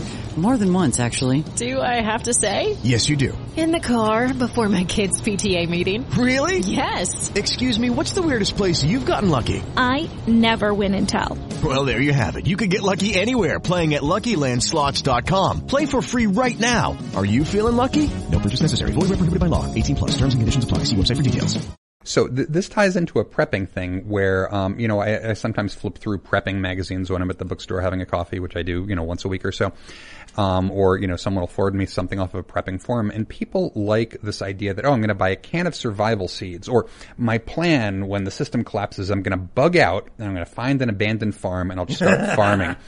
And um, you know, speaking to my own experience, um, my wife and I have been on the farm for about eight years, and we have been working, you know, hugely hard. You know, uh, on the order of you know all of Saturday, all of Sunday, weeding and chainsawing down trees and converting pasture and stretching fences. And we've also brought in pros to help us with some of this, like you know, fencing and other stuff. And there's so much equipment and there's so much specialized knowledge, which is why the books are so thick. Where you know I learned that you know oh in this pasture I want to grow uh, hay so that I can feed sheep so that I can get food from that. But before I can grow hay, I've got to kill off the poison ivy, which means that I need to put down 2,4-D and 360 at a certain application rate. We we And, uh, and just to, to finish real quickly, the idea that you're going to wander out with a can of survival seeds as civilization is collapsing and, you know, feed yourself is absolutely insane. Homesteading is a viable approach, but, you know, it's a 10 year plan. what what's the uh, um for uh, let's tomatoes? Mm-hmm. How long out of the year do you get viable tomatoes? Right, absolutely. So, uh, you know, if you plant all of your tomatoes at once, all of your tomato harvest is going to come in over a course of two weeks. Now, you That's can stagger fun. that by planting tomatoes week one, week two, week three in different batches. Um, but even then, your tomatoes are going to be very, you know, short interval, and there's not a lot of calories in tomatoes. So, uh, you know, again, getting to survival scenario, this is fine. You know, homesteading is a hobby and a lifestyle, and I'll defend it as that, but it's not um, you know, a way to survive the apocalypse with no inputs. There's a huge amount of inputs of diesel fuel and fertilizer and other stuff. Oh yeah, yeah. We uh, we have uh, our tomatoes. I would say that we we had four uh, um, standard tomato plants and one cherry tomato. The cherry tomatoes easy. Mm-hmm. I walk outside, we pick them all, we walk in, they're good to go. The regular tomatoes extremely difficult. The bugs get them. Yep. The uh, and they they they a lot of rot. Some of them turns black. You know, and there's all sorts of details. Like if you want to save the seeds from tomatoes, tomatoes are uh, tricky because there is a sort of gel-like coating on the seeds, and you have to let the seeds sit in the gel and rot for a week or two, and then wash them off, and then preserve the seeds. And this is another thing that uh, you know, if you don't know this stuff, you're just going to make an absolute Yep. uh, hash of it. Yeah, yeah. So, um, we- you know, we have a garden, and the funny thing is, we get like baseball bat size zucchini, Mm-hmm. and over the course of the past two weeks, it's like we can't eat all this. Like we just set we set up a garden, but we Right. grew a whole bunch. All the all the tomatoes come around the same time. Yep. And then we're like, what are we gonna do? Right. Make a sauce, I guess. you know, preservation technology is huge, and there's a whole lot of flavors that we as humans like because we sort of evolved in a semi-civilized state. We love smoked beef jerky, Yeah. um, because that's a preservation technology. We like pickles because that's a preservation technology. We like cheese because that's a preservation technology. Um, And my hint with the zucchini, by the way, um, I peel my zucchini, I shred them in a food processor, I vacuum seal them, I throw them in a chest freezer. And uh, then I mix that with ground turkey and onions and make turkey fritters all year long. Now, what's fascinating though is that a lot of what you're describing is that we got modern technology like freezers and refrigerators. Uh-huh. So I'll, I'll, tell you this, man. Where we are right now, we are um, this this facility is going to be, for the most part, off the grid. Nice. Meaning our water is well water, and we're getting solar and batteries installed. Nice. We're still on the grid. Yep, yep. But in the event of an absolute catastrophe, Yep. We're going to be able to be fine. We'll have to reduce a lot of our energy consumption, but uh, actually, we'll have a decent amount of power. These Cool. these batteries are hefty, man. Yep, I, I, I carried like four thousand pounds of lead acid batteries down to my basement to Wow. build my system, so I know all about it. Yeah, they are What- hefty. Well, I- well, I think we're going to have lithium. Nice. I'm not, I'm not entirely sure. I, I put mine in around seven or eight years ago, and I'm going to. Oh, okay. uh, I'm, I'm building out the solar right now, and the second battery bank is going to be lithium. So but that's but great. let's let's be real, man. Like people in cities stacked on Yeah. top of each other. They're they're not going to have any of this. The Absolutely power's not. going to go out, and the food's going to be gone. I was I was in New York when Sandy hit, mm-hmm. and there were there were two guys standing outside of a bodega with like a two with two by fours and a baseball bat, one person at a time. And the guy said all the refrigerator stuff is spoiled because the power was out for a couple weeks. I Mm-hmm. Right, think. right. Mm-hmm. They were like the cans are good, everything else is spoiled. So you know, take what you want. Roof like, Korean's awesome. Yeah, Mountain Dew was fine. You know, all the sodas were Mm-hmm. fine, but uh, um, anything perishable gone. Right, So right. your freezers, all that stuff in the city, Yeah, over. Right, and um, What are those people going to do? yeah, no, they they are absolutely screwed. And uh, You're going to find them on your farm. well, uh, you know, I do have a chapter on firearms. well, there you go. right?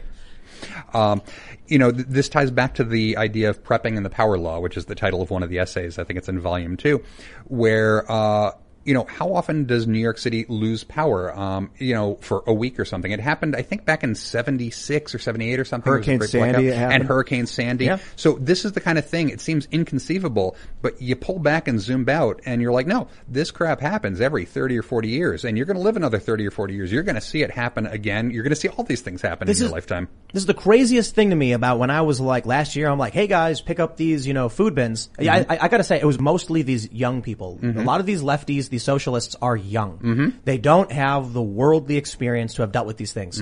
Having seen Hurricane Sandy, Mm-hmm. Yep. I was like, wow, it would be great if I had one of those food bins. So I remember when I was living in New York. And there, I can't remember what was happening. There was some concern about another storm. I went and bought, I bought two things of bottled water. I was like, that's going to be important. Mm-hmm. Yep. They tell you in Chicago, when, whenever they say there's a big storm coming, you fill up your bathtub. Yeah. Mm-hmm. Because you know, if the water goes bad, if, if lines break, if some disaster happens, you got a bunch of water in your bathtub. Yep. That's the kind of thing people who are older, I guess, learn. Mm-hmm. Younger people don't, but still, there is like this arrogance of, of many people live in cities. Like you said, they think they can grab a, a can of seeds and go find a farm Right, somewhere. right. I tell you, man, in the, uh, what did, uh, what did Noam Chomsky say? In the arena of violence, the most brutal guy wins, and that ain't us. And he was referring to leftists. Mm-hmm. Right, right. These people think that they're going to go out to a farm where they're going to find a guy who's been using a, a gun, a firearm, or, or multiple ones for practical purposes, be it hunting or you know, or or, or you know, dealing with uh, rodents and stuff. And they're going to be able to walk on and just lay claim Right. to a already built up and secured and maintained farm. Fertilizer. Yeah. That's what they're going to be as fertilizer. right. Um, you know, I don't know if humans can be fertilizer. That's kind of I don't know. I've got a chapter of composting. Oh, Um, oh jeez. well, we hope it doesn't come to that. Honestly, right, right. Uh, a lot of hungry people though. You know, so there's another thing that I hear in prepping circles, uh, and, and it's a feel good phrase. You know, it's not the equipment that you have that matters; it's what you know that matters. Because you know, equipment can be taken from you, but what you know is a resource. Yeah. And you know, if if there's some guy living in a basement, uh, you know, in Brooklyn, and he's been reading survival forms for six years, and then the system collapses, and he comes out to my farm and wants to share his knowledge with me for food, you know, I don't need any knowledge that this guy, you know, learned from endlessly recycled blog posts. Um, you know, there's oh gosh, uh, there's some ancient Greek words for different kinds of knowledge, uh, techne and metis or something. Um, but to really, really know something, you've got to do it, and you've got to do it ahead of time. And you're absolutely doing this with your tomatoes and your chicken. So if you lost power, you've already practiced it. So that's real knowledge. It's not something that you're just You want you, you want to, we got a, we got a couple mulberry trees, mm-hmm. and so we made mulberry jam. Nice. We, we made a, a, a we mixed wineberry and mulberry, Yep. like a wild berry. That was actually really. I'm not a big fan of mulberries. Mhm. Oh, I love them, but okay. But when you mix them, when I mix them with the wineberries, it was really good. And the wineberries alone, I think the combination. But uh, anyway, I digress. Do you know how many calories you probably do are in ten mulberries? Uh, I'm guessing that it rounds to zero, like ten. Six. Okay, all right. Six. Yeah, Ian nailed it last time. he was damn, like man. six. I'm like, Nice. how did you know that? But uh, ten. Uh huh. Wow, that, that's a, sm- a small handful of berries you're going to shove in your mouth. Six calories. Mm-hmm. Right. You will not. There's there's no amount of mulberry you're going to eat to sustain yourself for even a few hours. Right. And so you know naturally occurring fruits and stuff people don't realize. Uh, I'll, I'll tell you this story, and this this plays into exactly what I'm saying. I had friends during Occupy Wall Street, got granted farmland. Mm-hmm. How long do you think? Let me ask you. How long do you think they last? That they made it? So, so they went out there and tried to They, start they farming said from scratch. they said we we don't want to be on the grid. We're tired of contributing to this this this machine of pollution and climate change. So we're going to the farm to live sustainably. uh, three How- days, a week. Two weeks. Okay, Two weeks. well, Mo- you know, I'm impressed. Most people say like a couple months. No, no. a few days. You didn't even give them the benefit of the doubt. Uh, two weeks. Okay. You know what they realized? I asked my friend, and she was like, I was like, why'd you come back? Mm-hmm. She was like, because I'd wake up at 6 a.m. to work, go to bed at, at midnight. Yep. And I'm like, yeah? what did you think farming was?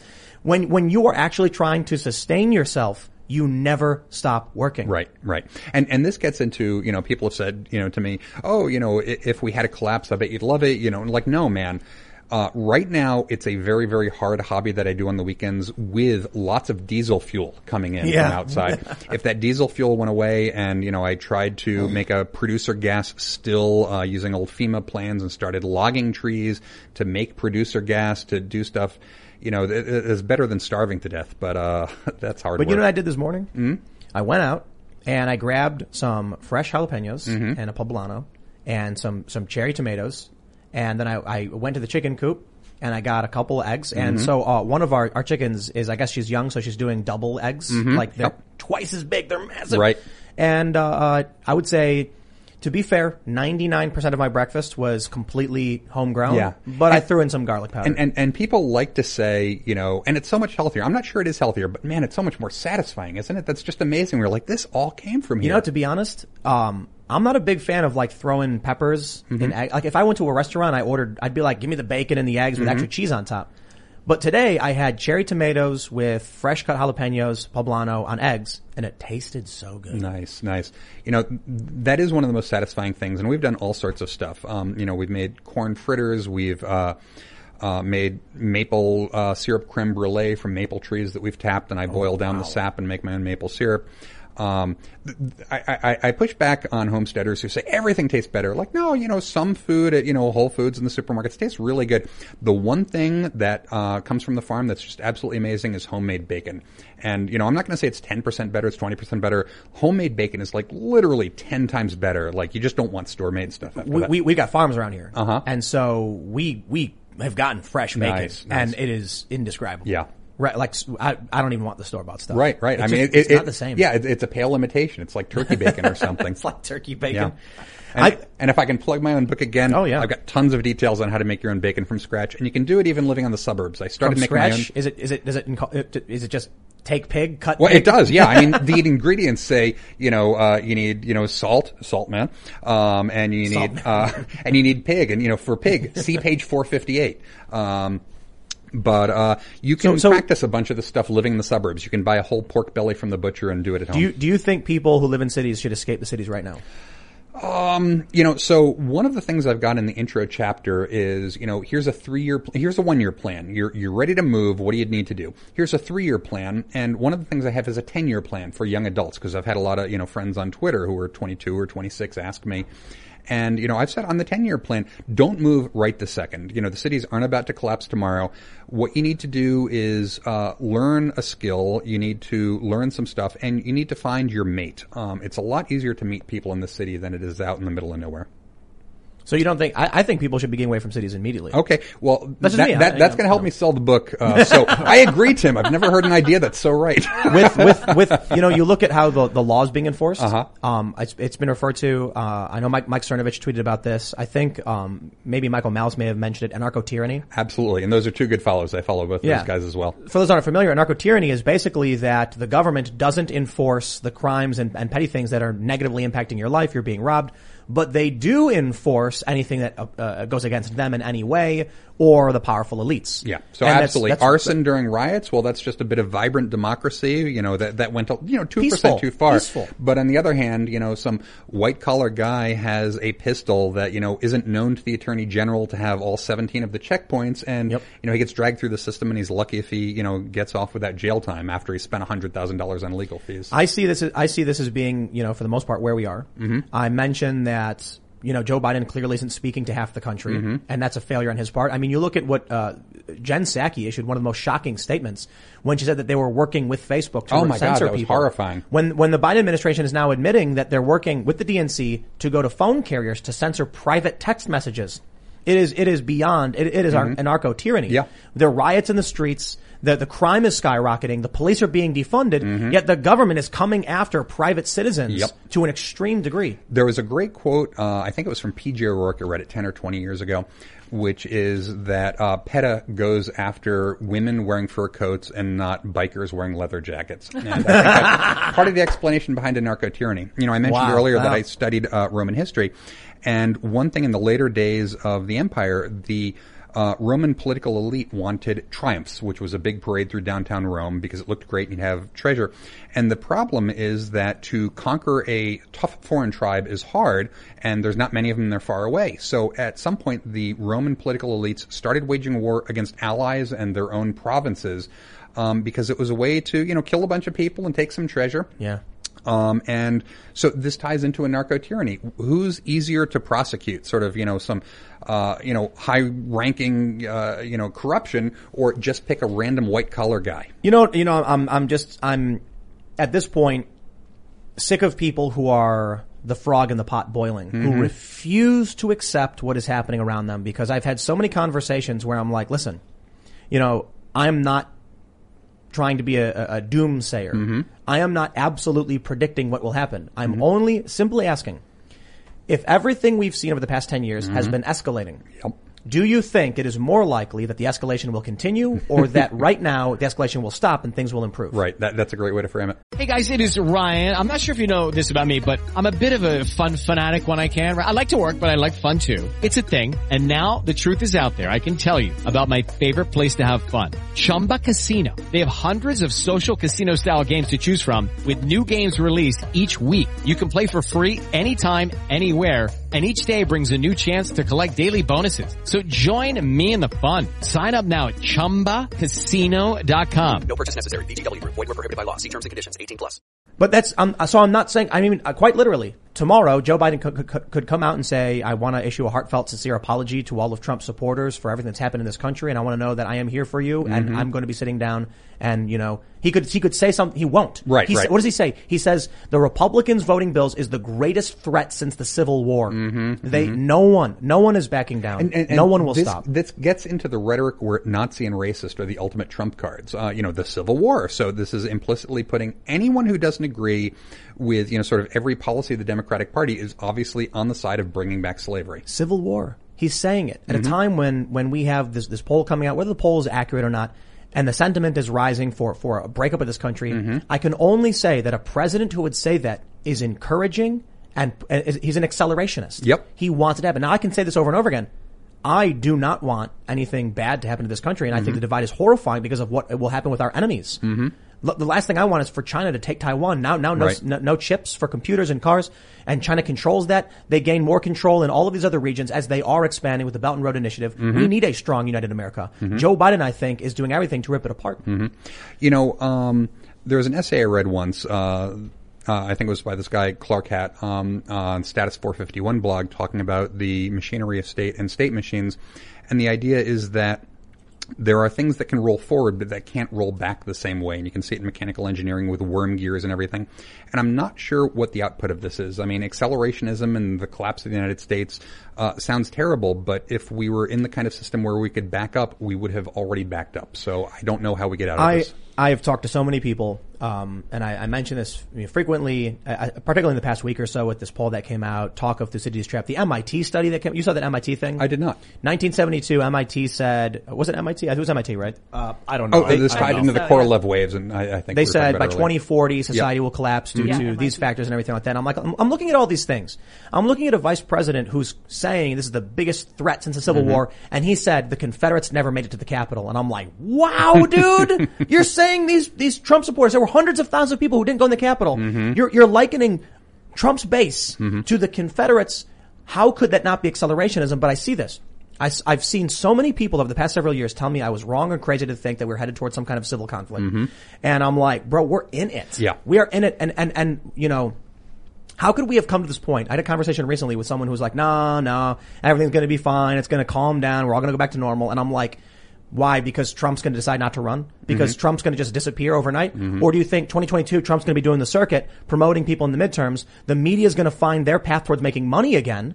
And so that doesn't matter what's true or not. They're Mhm. going to go, they're absolutely insane, rile people up to an extreme degree. And then we're going to have three years of that. And you think it's going to be all fine? You know, I, I think, uh, so I'm agreeing with your overall thesis, but I think even if Trump dropped dead from a heart attack tomorrow, the two tribes have been led to hate each other so Yes. much. And this is, you know, uh, fuel.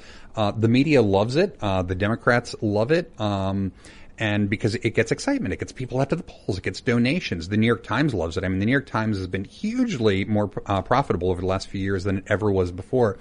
Um, and so, Oh, uh, the, the ACLU is the perfect example. Oh God, you know How- they, they used to be wonderful. I mean, I, I Mm-hmm. lean more to the right than to the left, but I always loved the ACLU. As man, they stick by their principles, and even I, who disagree with most of the know- members of it on free speech, they rock. But what happened was they made a bunch of money Yep. when they challenged Donald Trump's moratorium on travel from Yep. those seven countries.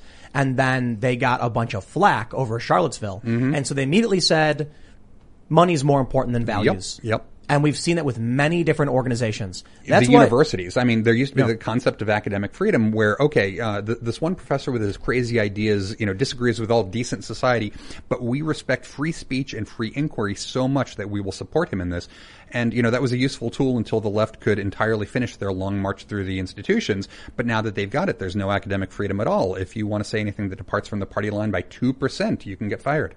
I look at these nonprofits, um, and I look at the, the media and I'm just like, there, I don't think there's a point at which the two different versions of reality ever meet. Mhm. So there's a, there's a, I love calling this organization freepress.net. You ever hear of them? Yeah.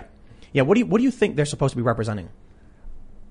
Um, from the title, uh, Yeah. I, I would think the free press. Now, would you be surprised to find out they were advocating censorship? I would not be surprised. That's exactly what they've been it's doing. 1984, man. Yep. They, they came out Truth. heavily against Alex Jones saying he must be censored and banned and removed.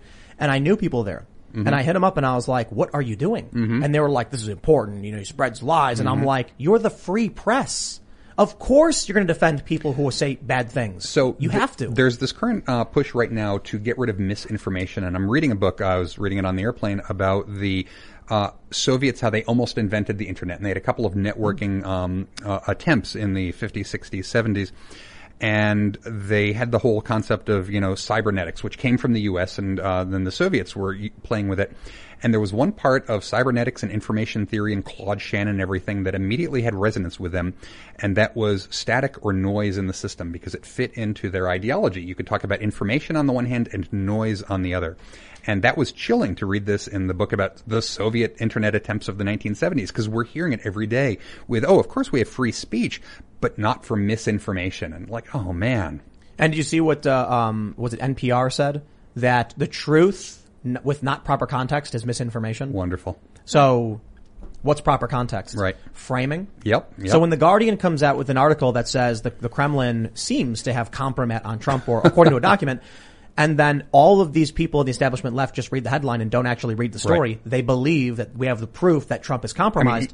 then you read the actual story. What do they say? It's highly unusual, suspect. The Kremlin denies it. Trump denies it. And we haven't confirmed any of the documents, but experts think it may be real. Right. Okay, so none of it's confirmed. Why did you publish it? But if you read nothing but the headline, Mm-hmm, there you go. It's proof. You know, Snopes.com is amazing these days because uh, we'll have a politician say, you know, the sun rises in the east, and um, you know, then Snopes will say, you know, this is absolutely false without more context because actually the Earth is rotating and the sun stands Right. still. And like, oh man, Well, the way I always describe it to people is that what they'll do is there, there'll be a video of Donald Trump doing a backflip off Mhm. of, you know, a, a balcony and landing perfectly in a superhero pose.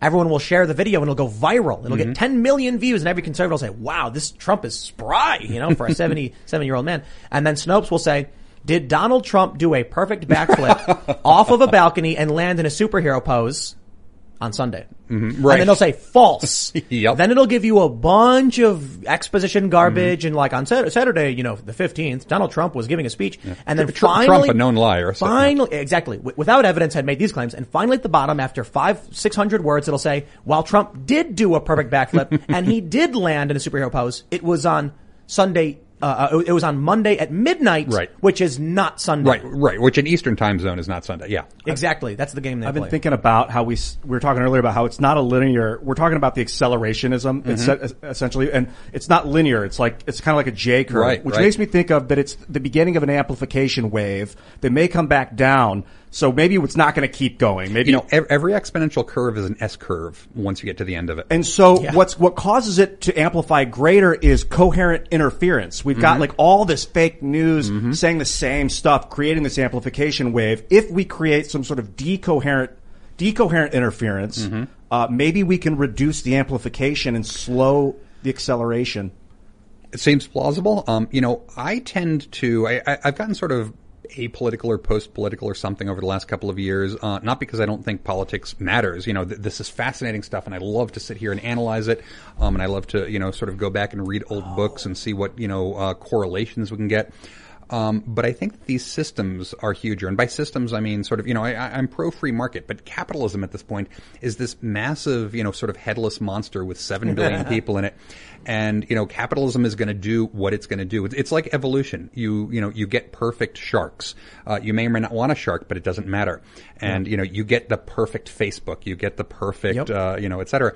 And you get the perfect Democratic Party and you get the perfect Republican Party. So It's only a matter of time. We get the perfect movies. Yeah. Movies have whittled down to the lowest common denominator Yep. of giant robots blowing stuff up. Yep. It used to be like Groundhog Day, you know? Yeah, It's gonna be perfect, But- like you're like, And, and I so saw it. my response to this is mostly to just pull back and disconnect. And so, you know, I've got my friends, I've got, you know, uh, good old books that I read. Um, yeah. I think this is the decoherent Yeah. interference. Talking about things that aren't in that narrative is creating a decoherence, which is reducing the amplification. Yeah. Well, let's take super chats and see what the audience has to say. If you haven't already, give that like button a nice little tap. Subscribe to this channel. Leave us a good review on those podcasts. And uh, go to timcast.com. Become a member for the members podcast, which comes up around 11 p.m. every night. And uh, that's usually where we talk about the things that YouTube bans you for. But we'll, we'll see. Sometimes they're just chill and fun. Let's see what we got. All right. Um, I don't think I can read your name. Anna. We'll just say Anna. no one cares about France or Australia. American freedom is dying. Everything else is irrelevant. Well, you need to understand that France and Australia could serve as a canary in the coal mine. France is a nation that is very rebellious, to say the least. and they're also having extremely draconian laws. Australia is, you know, a British Commonwealth, not too dissimilar from the United States in certain ways, but they don't have a Bill of Rights. So we can thank our lucky stars when we see these countries and the bad things that happen. Ireland passed uh, vaccine passport stuff recently. So the Bill of Rights, thank your lucky stars, but I don't know how much longer it's uh, it's going to keep protecting us. All right, let's see. Oh, what's this? David Casada says Tony Hawk came out of retirement, and you're not a real skater if you don't talk about it. well, um, good for Tony. He is uh, one of the uh, best skateboarders ever. Simply by well, he's vert, vert skating for sure. His skating street was always funny because he's like a he's a vert skater guy. But uh, he's a legend. I mean, he invented so much of, of skateboarding. However, I think at his current age, I don't see him competing with like Gui Khury, who just did a 1080 uh, for the first time in a competition. Twelve year old kid. Twelve. T- Tony Hawk's Twelve. Twitter game is pretty good. I like him. To- Tony Hawk's Twitter game consists of him not being recognized by I people for it. I, being I wonder what. Tony Hawk is doing right now. This. right, right, right. I, I do love it where they're like, "Hey, your name's Tony." He's like, "Yep," like like that skateboarder Tony Hawk is it? That's right. I love those tweets. They're hilarious. Absolutely. he discovered that he's famous, but no one knows what he looks like. Uh, no, some people do. All right, Hayden says, Travis, great to have you. I just bought 40 acres of mountain forest land and I'm realizing I will need to clear dozens of 40 foot trees to build and have a garden. Awesome. Do you have any, do you have advice for starting with totally raw land 20 miles from town? Now, uh, real quick, I also have, uh, uh, about an acre with tons of trees on it and, uh, your advice on how to deal with it. Uh, you know, I, I don't want to sound too much like a shill, but um, I've got an entire chapter on exactly that. You start with a forest and you want pasture there. What are the like 17 steps? And uh, the short version is you're going to log those trees. You're probably going to have an excavator come in to pull out the stumps. Uh, then you're going to do a soil test. You're going to amend the soil as necessary. Um, and there's a lot more, but it's absolutely doable. But that's not doable by by well. I mean, for the most part, we're talking about modern technology in a functioning economy. Mm-hmm. Yeah. to make this Um, happen. so, you know, the, the way that this was classically done in colonial America is that you would um, debark the trees and then they would die and then you could farm uh, in between them. Um, and you could even log as you got time. You know, people tend to log in the winter. That's when I do my logging because it's a lot easier to skid the logs out to my firewood pile using my tractor on top of snow because it, you know, sort of lubricates and it also protects Hmm. And it's easier to see, right? Yeah, yeah. Um, you don't have to deal with all of the leaves on the trees. Uh, so, you know, you, you can do this uh, all at once by, you know, throwing a lot of money at it, or you can make it a 10 year project. And, uh, there's tons of good firewood there. There's a rule of thumb that you can pull one cord of firewood out of one acre of forest, uh, per year sustainably forever. Um, and so, uh, there's that. But also, if you want to log it all at once, there's a huge amount of firewood there. You can also call in a logger. Uh, he might do it for you, but he might want two thirds or three quarters of the wood. Um, and that's all covered. It's a huge topic and it's fascinating. I love talking about forestry and logging and I love doing it. Cool, cool.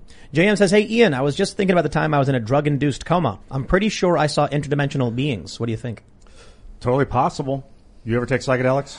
I have been fascinated. I never have, but man, I'd like to meet the machine elves someday. Yeah. All right. Rola Koala says, "Down with communism. We as a nation need less screen time and more community. Service guarantees citizenship. Oh, Ian, down with the Fed." I, I, I, we need more community. You know, Jon Stewart said it. And I, and the reason I cite Jon Stewart is because that should be a message to the left. He, come on, you like this guy, right? Well, he Yeah. was like, he, he actually said we needed a draft of some sort. I, I've got a problem with that. Um, you know, I, I, I think that people confuse uh, sort of good things that come from terrible things with an overall benefit from it. So, you know, you, you get drafted for a very good cause, which is, you know, uh, fascism is terrible and putting people in death camps is terrible, and then you make a lot of, you know, lifelong buddies and whatever. Um, but right now, most of the wars we're fighting are absolutely idiotic, and it's always uh, people who wouldn't be subject to the draft who think that other people need to be drafted. But You he know, wasn't. I don't believe in he- slavery. He and I wasn't like saying draft. military draft. Yeah. He was saying some kind of community like. I, I don't want to be drafted to be a social worker, and I wouldn't want anyone else to be drafted for it either. There's, there, there, there's, you know, I thought about this. Um, the challenge is that you end up with a bunch of entitled people, and there's there's a balance. It's not so simple, I guess. Um, the, the the libertarian aspect of it is leave me alone, let me do my thing, which is where I usually land on, you know, when, when it comes mm-hmm. to the, that dividing line.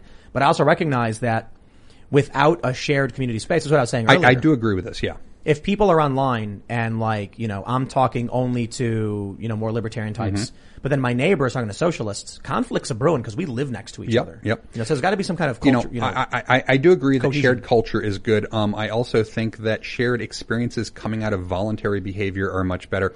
And one final thing on this idea of some sort of civil draft. think about all of the programs and the way they're actually run. No matter how great the theory is, the schools, the DMV, uh, think about how it's actually implemented. And so, if we had some sort of social draft, you know that uh, the children of the rich and wealthy would end up being drafted to work in policy think tanks in D.C. with wonderful apartments, and you know that the children of coal miners Yes. would be picking up Cannon garbage fodder. on the side of the, the road. Captain says, I have a cabin in northern AZ and want to homestead there permanently, but I work in IT and need internet. I have been on the Starlink waiting list for over a year now. I believe the Starlink, Starlink is moving from the East Coast towards the West Coast. I could be wrong. It's just because I know, uh, I met somebody who has got, uh, a New York Starlink and they said that this area is going to get it near the, uh, at late August, uh, late, uh, 2021, I, I, they said. So I think they're activating satellite groups, you know, moving in a direction, but uh, I don't know for sure. I will tell you, Starlink's amazing. Absolutely. When And- when you, when it activates, it works within a 500 mile radius. So my understanding is they want you to keep it in the same place, but as long as you're within that range. So we could we could drive like you know half an hour up, up to the top of a mountain. Yeah, and, and, you know that that's all sort of policy because the satellites are continuously orbiting past, so you're getting handed off, you know, time and again. Right. Um, you know, I, I think that Starlink uh, is accelerating in its deployment, so uh, I think wait a little bit longer, but uh, that's great.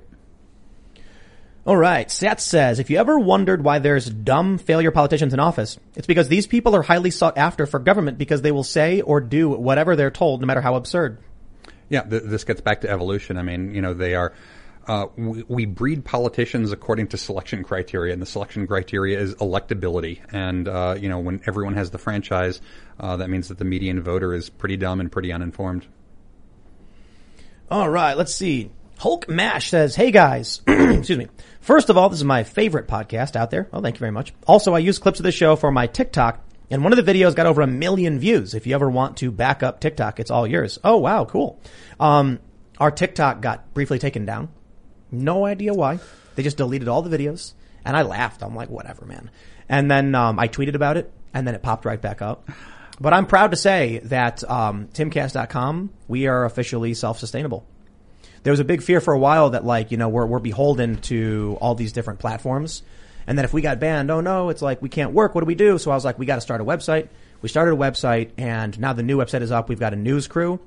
Everything that's currently happening with our news writers and our new show and our current level is sustainable just off of the website alone. That's amazing. So the YouTube, all of the stuff we're doing out is, is like our path towards rapid expansion. So, uh, Daily Wire can sit there and get smear pieces from NPR because they're expanding so rapidly.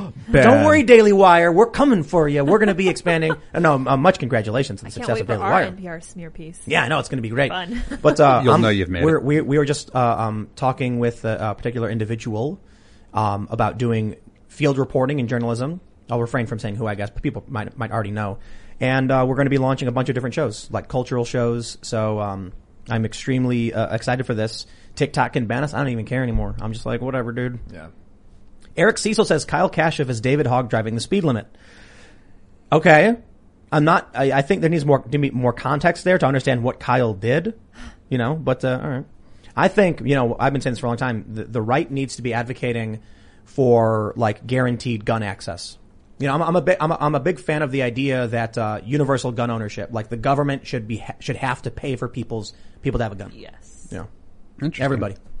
Yeah, and you know the argument is so long as you know these left says that healthcare is a human right and that the government should provide everyone with healthcare. I'm like, hey, hey, hey, hold on. I, I got, I, I'm down. I'm down. But I think then everybody should have to get a gun from the government. You know, the right has been sort of overly libertarian in a certain way, where the left uses the machinery of the state to indoctrinate and sort of set the playing field. And I think that one thing that Trump has started and that other Republicans are seeing is, hey, if we manage to grab the reins of power for two or four or six years, we shouldn't just, you know, pause the expansion of the state and pause the success of the culture war from one side. We could do something with it. And uh, it's going to be really interesting to see that play out. You know what's crazy is that there are reins of power at all. I, I, I mean, maybe is that in the inevitable superstructure of the universe that I there think are reins of power? Do there Bro, have to be? meritocracy exists. Whether whether the this, the communists want to believe it or not, it is a real thing. But- so look, look during Occupy Wall Street, they kept saying we have no leaders. And I was like, they're standing right there. I can see them. They're the ones talking to the camera. Well, but uh-huh. they're not really leaders. Yes, but whatever they say, you do. Mm-hmm. You can say they're not formally leaders, but they're clearly the ones who control all the money, who determine when you march, who determine when the meetings happen, and shut down people they don't want to speak. Lucky Land Casino asking people what's the weirdest place you've gotten lucky? Lucky? In line at the deli, I guess? Aha, in my dentist's office. More than once, actually. Do I have to say? Yes, you do. In the car before my kids' PTA meeting. Really? Yes. Excuse me, what's the weirdest place you've gotten lucky? I never win and tell. Well, there you have it. You can get lucky anywhere playing at LuckyLandSlots.com. Play for free right now. Are you feeling lucky? No purchase necessary. Void where prohibited by law. 18 plus. Terms and conditions apply. See website for details. I guess the problem of meritocracy being real is who holds the reins of power isn't necessarily the one with the merit. Well, no, no. Um, I, I disagree to a certain to a certain extent. I mean, certainly we can argue that a great leader who's very smart and capable would be the one with the true merit. But in terms of wielding power, is the person capable of wielding it? So it's kind of like you said. There's a giant rock. Who can lift the giant rock? The person capable of picking it up and carrying it. Or who gets there first. Well, no, not not really. Or who deceives all the others about where the rock is. Well, there, there, look, look, look. Could could could you, uh, if if you were, um, if there's a giant rock, you know, let's say, let's let's the, the Atlas stone we have. What does that weigh? 160. You guys have you have Okay. an Atlas stone. That's awesome. We do, yeah, yeah. Well, someone brought it for us. If, if uh, Ian, if uh, The Rock, Dwayne Johnson, gave you a 10 minute head start, do you think you'd be able to lift the Atlas Stone before him? no. he'd show up, push you out, step aside, sir, and then he'd pick it up very easily. There are some So- people that are built to carry rocks. There are some people who are But is brutal. that how leadership works too? it, it- when, when you look at like Occupy Wall Well, I Street, guess power there isn't was a, necessarily there was a power right? vacuum. There was a bunch of people there. There was a bunch of interest in funding it, and there was a vacuum in who controlled it until someone said, "I will," and everyone went, "Okay," and then that person took it by saying they wanted it. There's an interesting thing here that whoever takes it, that's sort of the metric that is uh, uh, being tested for. You know, whoever successfully pulls the sword out of the stone, Yeah. or whoever successfully rises to the front of the crowd at Occupy. And the mistake the founders make was thinking that whoever could win elections was the best leader or most appealed to the populace. And, and in a sense, it- they're right. It most appealed to the populace, but it's a simple test. There- There's some rule of thumb, and I forget what it is, but whenever you have a metric that's being tested in a organization or in a uh, industrial process, uh, it works for you know a minute, and then pretty soon it gets subverted because people start optimizing for the test and not for the true underlying thing which you were approximating with the test. And I think that's true of democracy. All right. Atari Kid says slavery in the British Empire ended in 1833, but slavery in England ceased after the Norman conquest. The Somerset case of 1772 ruled that slavery was so odious that nothing can be suffered to support it but positive law. Interesting. I've got one piece of uh, uh, tangential thing there, which is I touch on the Norman conquest in my homesteading books in the context of how deeds work for tractors. Huh. Interesting. Huh, interesting. JR says you can burn plant matter to make potassium chloride. It's a salt substitute. Can also harvest it from animal blood. Oh, really? Whoa. Yeah, I guess they gotta have salt in them. So I guess you can get salt that. from deer blood, huh? Uh, true. Um, I make uh, uh, black pudding from pig blood, and it's salty. Oh, blood pudding. Is that Yeah. what, blood pudding? Yeah, it's good. I yeah, I love blood pudding. I, the first time I had it was on is in the UK. and you get like a black disc. Yep, yep. And then I'm like, "What's that?" And they're like, "Blood pudding." And I'm like, "Cool." I know Yeah. a lot of people who hate it, but I'm like, "Food's food, man." No, it's decent. Yeah, yeah, yeah. All right. Seb says, hi from Sweden. First time catching the show live for obvious reasons. Been Seb. subbed since the van videos. Wow, that was like the first video. Yeah. Excellent, man. Wrong time. What up, dude? All right, let's see. Scary Perry says officially closed on our Florida home today. Here's 10 bucks to celebrate. Cannot wait to be living there. Goodbye Seattle. Oh, talk about Sweet. an epic move. Congrats. From Seattle, oh, to Florida. Hey. now, my only issue with Florida is the weather. Yes. But the governance, it's not bad. And that's my only reason uh, issue with Texas. I'd be there if it weren't for the heat. Oh man, Luke keeps trying to get us to go to New Hampshire. And he's good. like- even even before we came out here, he was like, "New Hampshire's way better." And I was like, "Dude, I, I don't want to be in New Hampshire. It's expensive. There, you you know, there's not as much land. It's way more expensive." I'm like, "I'll be in the middle of nowhere, in the middle of mountains. Plus, like, you know, New Hampshire's surrounded by all these blue areas. There is that. yeah, very very heavily, just every direction. But you do got water access. Yep, yep. So got a river. If, if the country partitions and New Hampshire uh, is taken over by Massachusetts, then I'll be a refugee. All right, we got a nice big super chat from TRDSCFJC uh, FJC about not liking Black Rifle Coffee Company. Oh. Um, YouTube's not going to allow me to read that super chat. Suffice it to say, they are very upset with Black Rifle Coffee, As am I. saying that they don't support patriots who defend themselves against uh, um, bad uh, child abusers, felons, and domestic abusers. They say, "Free Kyle, salty army is legion. The salt must flow and read." yeah, I saw a lot of bad stuff about Black Rifle. Yeah. because they're basically lumping in like the majority of the right in with the most extreme elements. Absolutely. I was tweeting about even earlier, a month or so ago, I saw that I, I think their CEO had donated to a pro gun control politician who said no one needs an AR-15. so, uh, you know, Black Rifle is an interesting marketing scheme, but I'm not Yeah. sending them my money. Well, they were able to get uh, a bunch of money from a lot of conservatives. So. Mm-hmm. All right, let's see. Anime Freak says, you guys mentioned a few videos back text censorship. I work in one of the highest departments you can work in within one of the major carriers, and I can say, if a law was made, we likely wouldn't bet an eye implementing it. Interesting.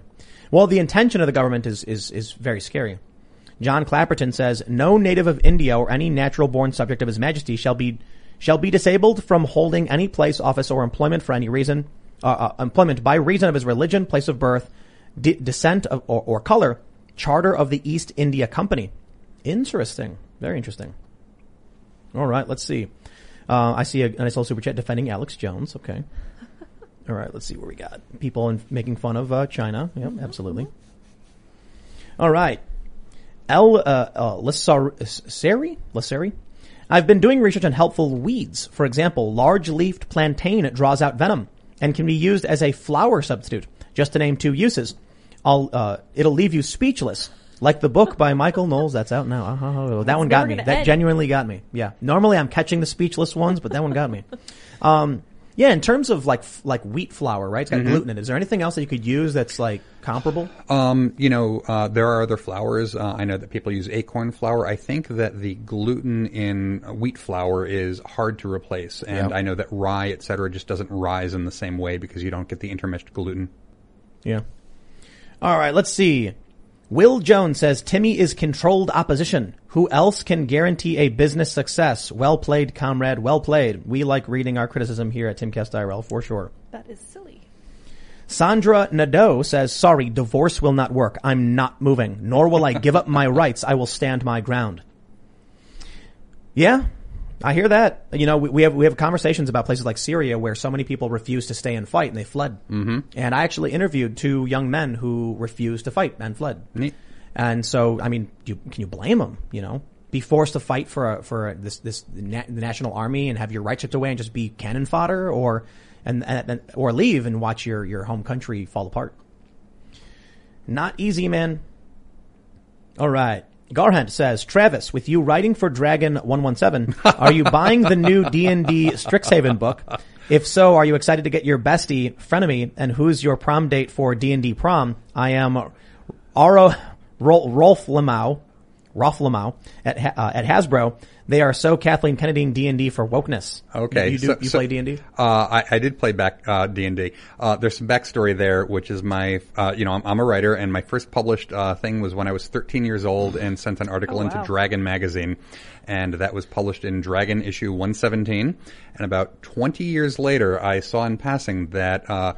TSR, which had been bought by Wizards of the Coast, which had been bought by Hasbro, was republishing um, all of the old articles. And I happened to remember reading my contract from start to finish, and the contract said that I was selling first serial rights. Which meant that if they ever wanted to republish it, they had to pay me. So I sent a letter to Hasbro and said, I'm, I'm thrilled to hear about this CD-ROM. Pay me. Um, and Hasbro uh, never responded to the letter. They republished the CD-ROM, and I sued Hasbro in small claims court for two thousand dollars because that was the most I could sue for. And Hasbro didn't show, and I got two thousand dollars. So that's how, as a thirteen-year-old, I earned two thousand one hundred dollars. I just had to wait twenty years to get Creativity most of it. Uh, Well and- then. and with regards to uh, TTRPGs, uh, I live in the middle of nowhere. I try to play occasionally online with some friends. I hope to do more of that. Um, I do buy books. It's it's fun to just see what's going on and the crazy insanity SJW stuff in uh, D and D. Uh, There's a new. Um, uh, you know, th- there was some wheelchair thing because when people do escapism, what they really want to think about is being disabled. Um, and then the new thing that was announced a day or so ago was some sort of new woke Harry Potter bisexual elves in college campaign setting for D and D. Hmm. And uh, I'm just going to quote the meme of the Chinese guy. It's also tiresome. Yes. Wow. All right. Scott Mackinthon says insurance sales is necessary. Insuring your home and auto is easy. Mostly can be done through a computer and automated process. Large, complex commercial industries requiring insurance need a human to underwrite and risk assess. 100% agree. And I, I accept that with the, and I will issue the correction. What I meant to say is there are a lot of people that used to just do like auto. You'd walk in and be like, I want to do auto, and there are still places that do this. Yeah, there's storefronts and a guy sitting behind a desk waiting for you. Yeah. And to me, I see that. I'm like, that's crazy. Of Yeah, course, I think they're whips. mostly going away. Yeah. But like, you know, there's still video stores.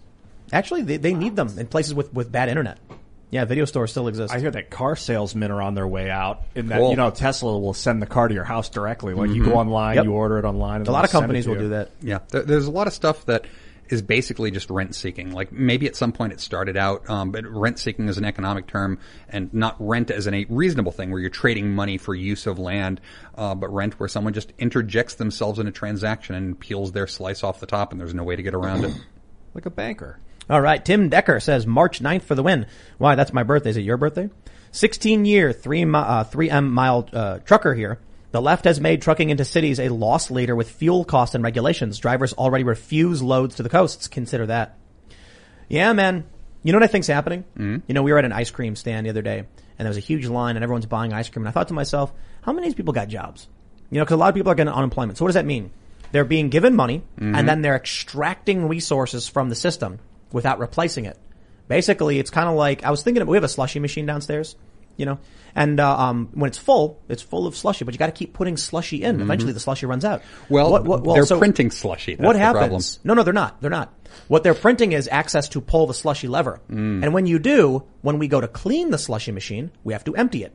So we hold the thing open and drain what's left of the slushy and let it all pour out, and that's what feels like is happening. Mm. It's they're emptying thing the Great Reset. Mm-hmm. This the economy and everything is being stripped of resources very slowly, and then eventually it gets reset, filled with hot water and cleaning solution and scrubbed out, and then something else is put inside. You know, I'm going to go with uh, inflation, or at least argue for it a bit. And one interesting thing is, I wrote the first draft of this book about three years ago, and I've been working on it very slowly. And then with COVID, I thought now's the time. Let me, you know, turbo through it and get it done. And so I ended up going through the parts that I'd already written. I ended up checking prices where I said, you know, this rototiller to mount on your tractor is two thousand dollars, and I went back to Tractor Supply, and it's twenty five hundred. And Yeah. you know, this chicken fencing is twelve dollars, and I, you know, go to Lowe's.com and it's nineteen dollars. There has been a lot of inflation going Oh, on. man. And I used to laugh at these nut job conspiracists who were saying there's stealth inflation. It's not showing up in the figures. But, uh, you know, I don't know, man. I stumbled into it myself. I think it's real. All right, let's do. Uh, let's get a couple more in, uh, as many as we can. All right, let's see. Lone Star Carper says, "Tim, I gave you a super chat. Maybe your first when you played a Trump video game on this channel. Great guest tonight. Love and enjoy the show nightly. Oh, there was a fighting game that was made in the. Uh, I wonder if that would get you banned at this point. It was a. It was a fighting game where it was called like Andrew Yang for president or something, and it was it was actually really fun." And really, I was surprised at how offensive it was because uh, Elizabeth Warren was wearing Native American gear, and she would make stereotypical like an offensive, you know, sounds, sounds and stuff. Mhm. And she and her super move was to like summon a giant bull or something.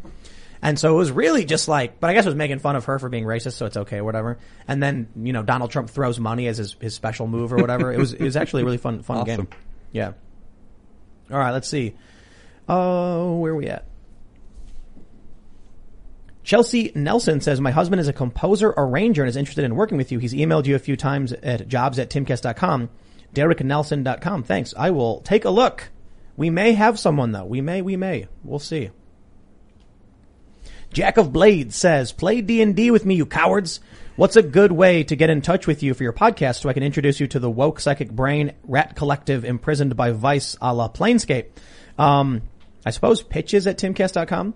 Yeah, so one of the shows we're going to do is a weekly D&D awesome series and we want to do a campaign that's b- based around like modern political ideas but Ah, implemented cool. through D&D. Very cool. And then just see how people play and what, what, how they try and resolve some of these situations. I was playing a with it. bunch of Neverwinter Nights today to get Mm-hmm. refamiliarized with 3.5. The Three- rule set. 3.5? Yeah, the rule set. D&D Yeah. 3.5. One writing project I want to do someday is write a uh, RPG based on the Aristillus science fiction novels. So I've got infinite writing projects for the next ten or twenty years. What's the Aristillus? Uh, the science fiction novels that I wrote that I was talking about Ooh, earlier. Oh, So. yeah, dude. Oh, what's this? Firepower Fantasy says, Hey Tim, I mainly wanted a super chat to support your content, but I also have to ask, do any of y'all have some recommended reading?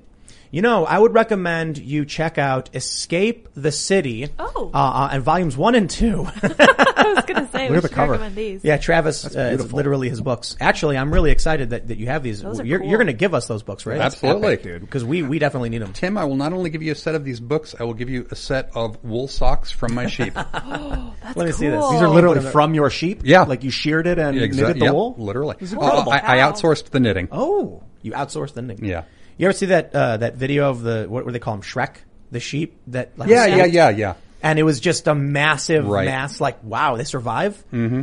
But you have to shear them, right? Otherwise, they go. So most sheep, yes, uh, we have a more primitive breed of sheep, um, and actually, uh, there's pictures of them. These are Icelandic sheep, awesome. Oh, and cool. uh, so you know th- these pictures are from my farm. Uh, I forget the name of this sheep, and uh, you know again, this is you know 200 feet from my house in one of the pastures that, uh, where I keep sheep. Beautiful. Um, I So- just, I don't even understand. Like looking at this, like, how did this come from a sheep? right, right. but I know it's where it comes from. Yeah. Uh, you know, it, it starts with uh, my wife opening a star do- stall door in the barn and me wrestling the sheep out, and uh, it, it ends up at a year and a half later, and I'm wearing a, a set of uh, wool socks myself, which You gotta good. like grab their legs. Like I watch videos of Yeah. people shearing sheep and it's pretty intense. Like you Right, gotta right. like r- tie their legs um, up or. uh, you don't have to tie them up. Um, you know, there's this wrestling thing that if somebody's feet are off the ground, there's not much they can do. So you, uh, right, you, you flip the sheep onto its butt, um, and yeah, that, that's how we uh, do the shearing. And they also get a bunch of vitamins injected, sort of, you know, vitamin paste behind their teeth, and they swallow it, and they get a shot. Um, and there's a, a process we go through a couple times a year. I saw that thing where there was like baby sheep on a conveyor belt. You ever see that? They're like sitting in a slide. I did not. Oh, it was like they were giving shots, like vaccinations. Oh, or something. neat, neat, neat. And so it's like they're all just sitting there with their feet up, and they slide forward, and then they fall in a thing, and then get dropped to the ground, and they run away. Uh, things were a bit more earthy on our farm. Um, I have a couple of times pulled a uh, baby lamb out of its mother, and uh, That's exciting. once when there was a breech birth, uh, I loaded a pregnant uh, uh, ewe with a lamb half coming out of her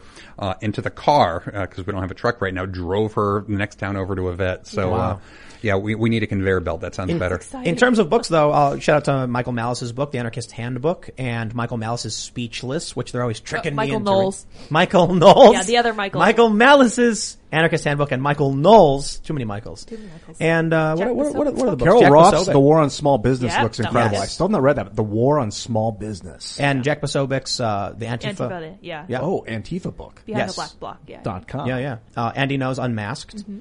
And uh, is there anybody else we need to shout out? I, you know, I have, I still haven't read The Creature from Jekyll Island. I hear it's phenomenal if you're interested in the history of the Federal Reserve. Neat. Cool. All right, we'll do a couple more here. We got Taylor Ludke says third generation almond grower. Tim, take it easy on the almonds are terrible for the environment tweets. almond prices don't need to be beaten down anymore. Going to have to cancel my Timcast membership if this keeps up. I don't think I tweeted that. I think I said that almonds consume tons of water. And so the risk is when California's in a big drought or if there's economic problems, almonds are on the chopping block. Which is said, I love almonds. Okay, Especially I like almonds. I like kind bars. I got almonds all up in them. Oh, ah, so good. All right, here we go. Deus Flex says to provide context for Kyle Kashuv, adult actress Brandy Love was kicked out of a TP USA event by social conservatives. Kyle not only approved, but went on to disavow libertarians and called small government a fantasy. Yes, the uh, this is hilarious that there's actually a battle happening over this, and maybe we'll, I think we'll maybe get maybe we'll get into this in the bonus segment. I don't know if we need to, but I am much more libertarian. I think the conservatives are losing tons of allies over this. I certainly understand what the conservatives are saying. I think I think adult films generally bad for people the way it's kind of gone out of control. But at the same time, small government, man, you let people live and let live, and you got to build that coalition I'm pretty and, sure- and and support people when like find out where you agree with people, and you need those allies in that great battle. Yeah, Chrissie Mayr just did a podcast, Yeah, I believe, with uh, Brandy Love today. Right on. Well, ladies and gentlemen, if you haven't already, give that like button a smash, subscribe to this channel, share with your friends. You can follow us at Timcast IRL on Facebook and Instagram, at Timcast underscore IRL on TikTok. Help share our videos and like them so we can leverage those networks. Get more people to go to timcast.com and become members, which is, the website is growing, it's taken off. We got some bugs, so apologies for that, but go to timcast.com, become a member for that members only podcast. New shows on the horizon. You guys gotta check out Shane Cashman's articles because he's writing about um, you know mysteries and stuff. But these are legit like investigations into real world phenomena. We're not talking about like some some story where a guy claims he went and you know his his apple pie was actually an alien or something. like he writes a story about what's happening with these birds that are going missing. And so uh, there's a bunch of stories about crows falling from the sky. These are legitimate stories. And then he's you know you know asking the experts, talking to government officials to figure out what's going on.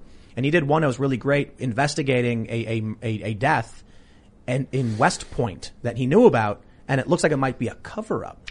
So it's fun stuff. It's fun stuff. It's it's it is more like spooky story esque, but it is real stuff. It's not it's not fiction. It's not speculative. I am no fan of people being like, I swear there was a ghost and I'll prove it. And like, I care about people who are skeptical but interested in those mysteries. So check that stuff out. There's a new show coming on that soon. We're going to be working on it in the next couple of weeks to have a full podcast.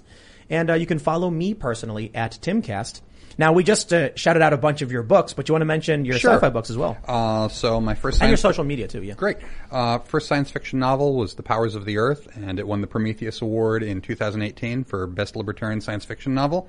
Uh, my second novel was Causes of Separation, the sequel to the first one, um, and it also won the Prometheus Award the next year. And I think this is the first time that uh, an author won it two years in a row, and I think it's the first time that maybe self-published books uh, won it. And uh, this is a saga uh, set about 50 years from now about small government people and really kind of a great divorce thing that we've been talking about this whole time. Uh, you know, there's this concept of loyalty, voice, or exit where you disagree with someone, you either act loyal to them and swallow your objections, um, or you speak up in sort of a democratic way, or you just leave. Uh, my personal preference is just leaving. Uh, so this is a novel about that. It involves lunar uh, colonization. It involves uh, artificial intelligence, anti gravity, uh, genetically uplifted dogs, and it's all fairly hard science fiction. It's not, Cool. uh, you know, uh, the Force and lightsabers and stuff. Fantasy stuff. Yeah, and um, you know they've got something on the order of 500 four and a half or five star reviews, so it's decent Cool. stuff. And if you like science fiction, please They're give it a shot. too. Yeah, uh, I, I don't write small books. Um, I like big books, and I cannot lie. Uh, Well, if so for some reason HBO, uh, uh, you know, licenses for a TV show, just make sure you finish the books before. Right. Uh, Oh, I. I, I think my opinions uh, are, are such Oh, that I would never have a major media deal. I, I think uh, Timcast uh, Yeah. is, is where I belong. Maybe we'll have to do it. Well, Yeah. You know, what I was thinking of doing is taking a room and making the entire room a green screen Mhm. because then you can make movies about anything. Or project green light on the walls all around, because then I think That's you could do harder. that we could just paint a room green and put lights on. I'm so into this. Uh, well, Ian, you have a website. Or I something. do. It's iancrossland.net, and I'm at Ian Crossland. Travis, thanks for coming, man. I love talking Thanks for about having me. the This is a great systemic time. transfer or alterations that are potential. Yeah, and PV equals NRT. We'll talk about that more Dude, we're talking about inflation and uh, free energy. Yeah. That's right. Sounds good. And you guys are more than welcome to follow me on Twitter at Sour Patch Lyds. We will see you all over at timcast.com in the members podcast coming up around 11 or so p.m. Thanks for hanging out. We'll see you then. Bye,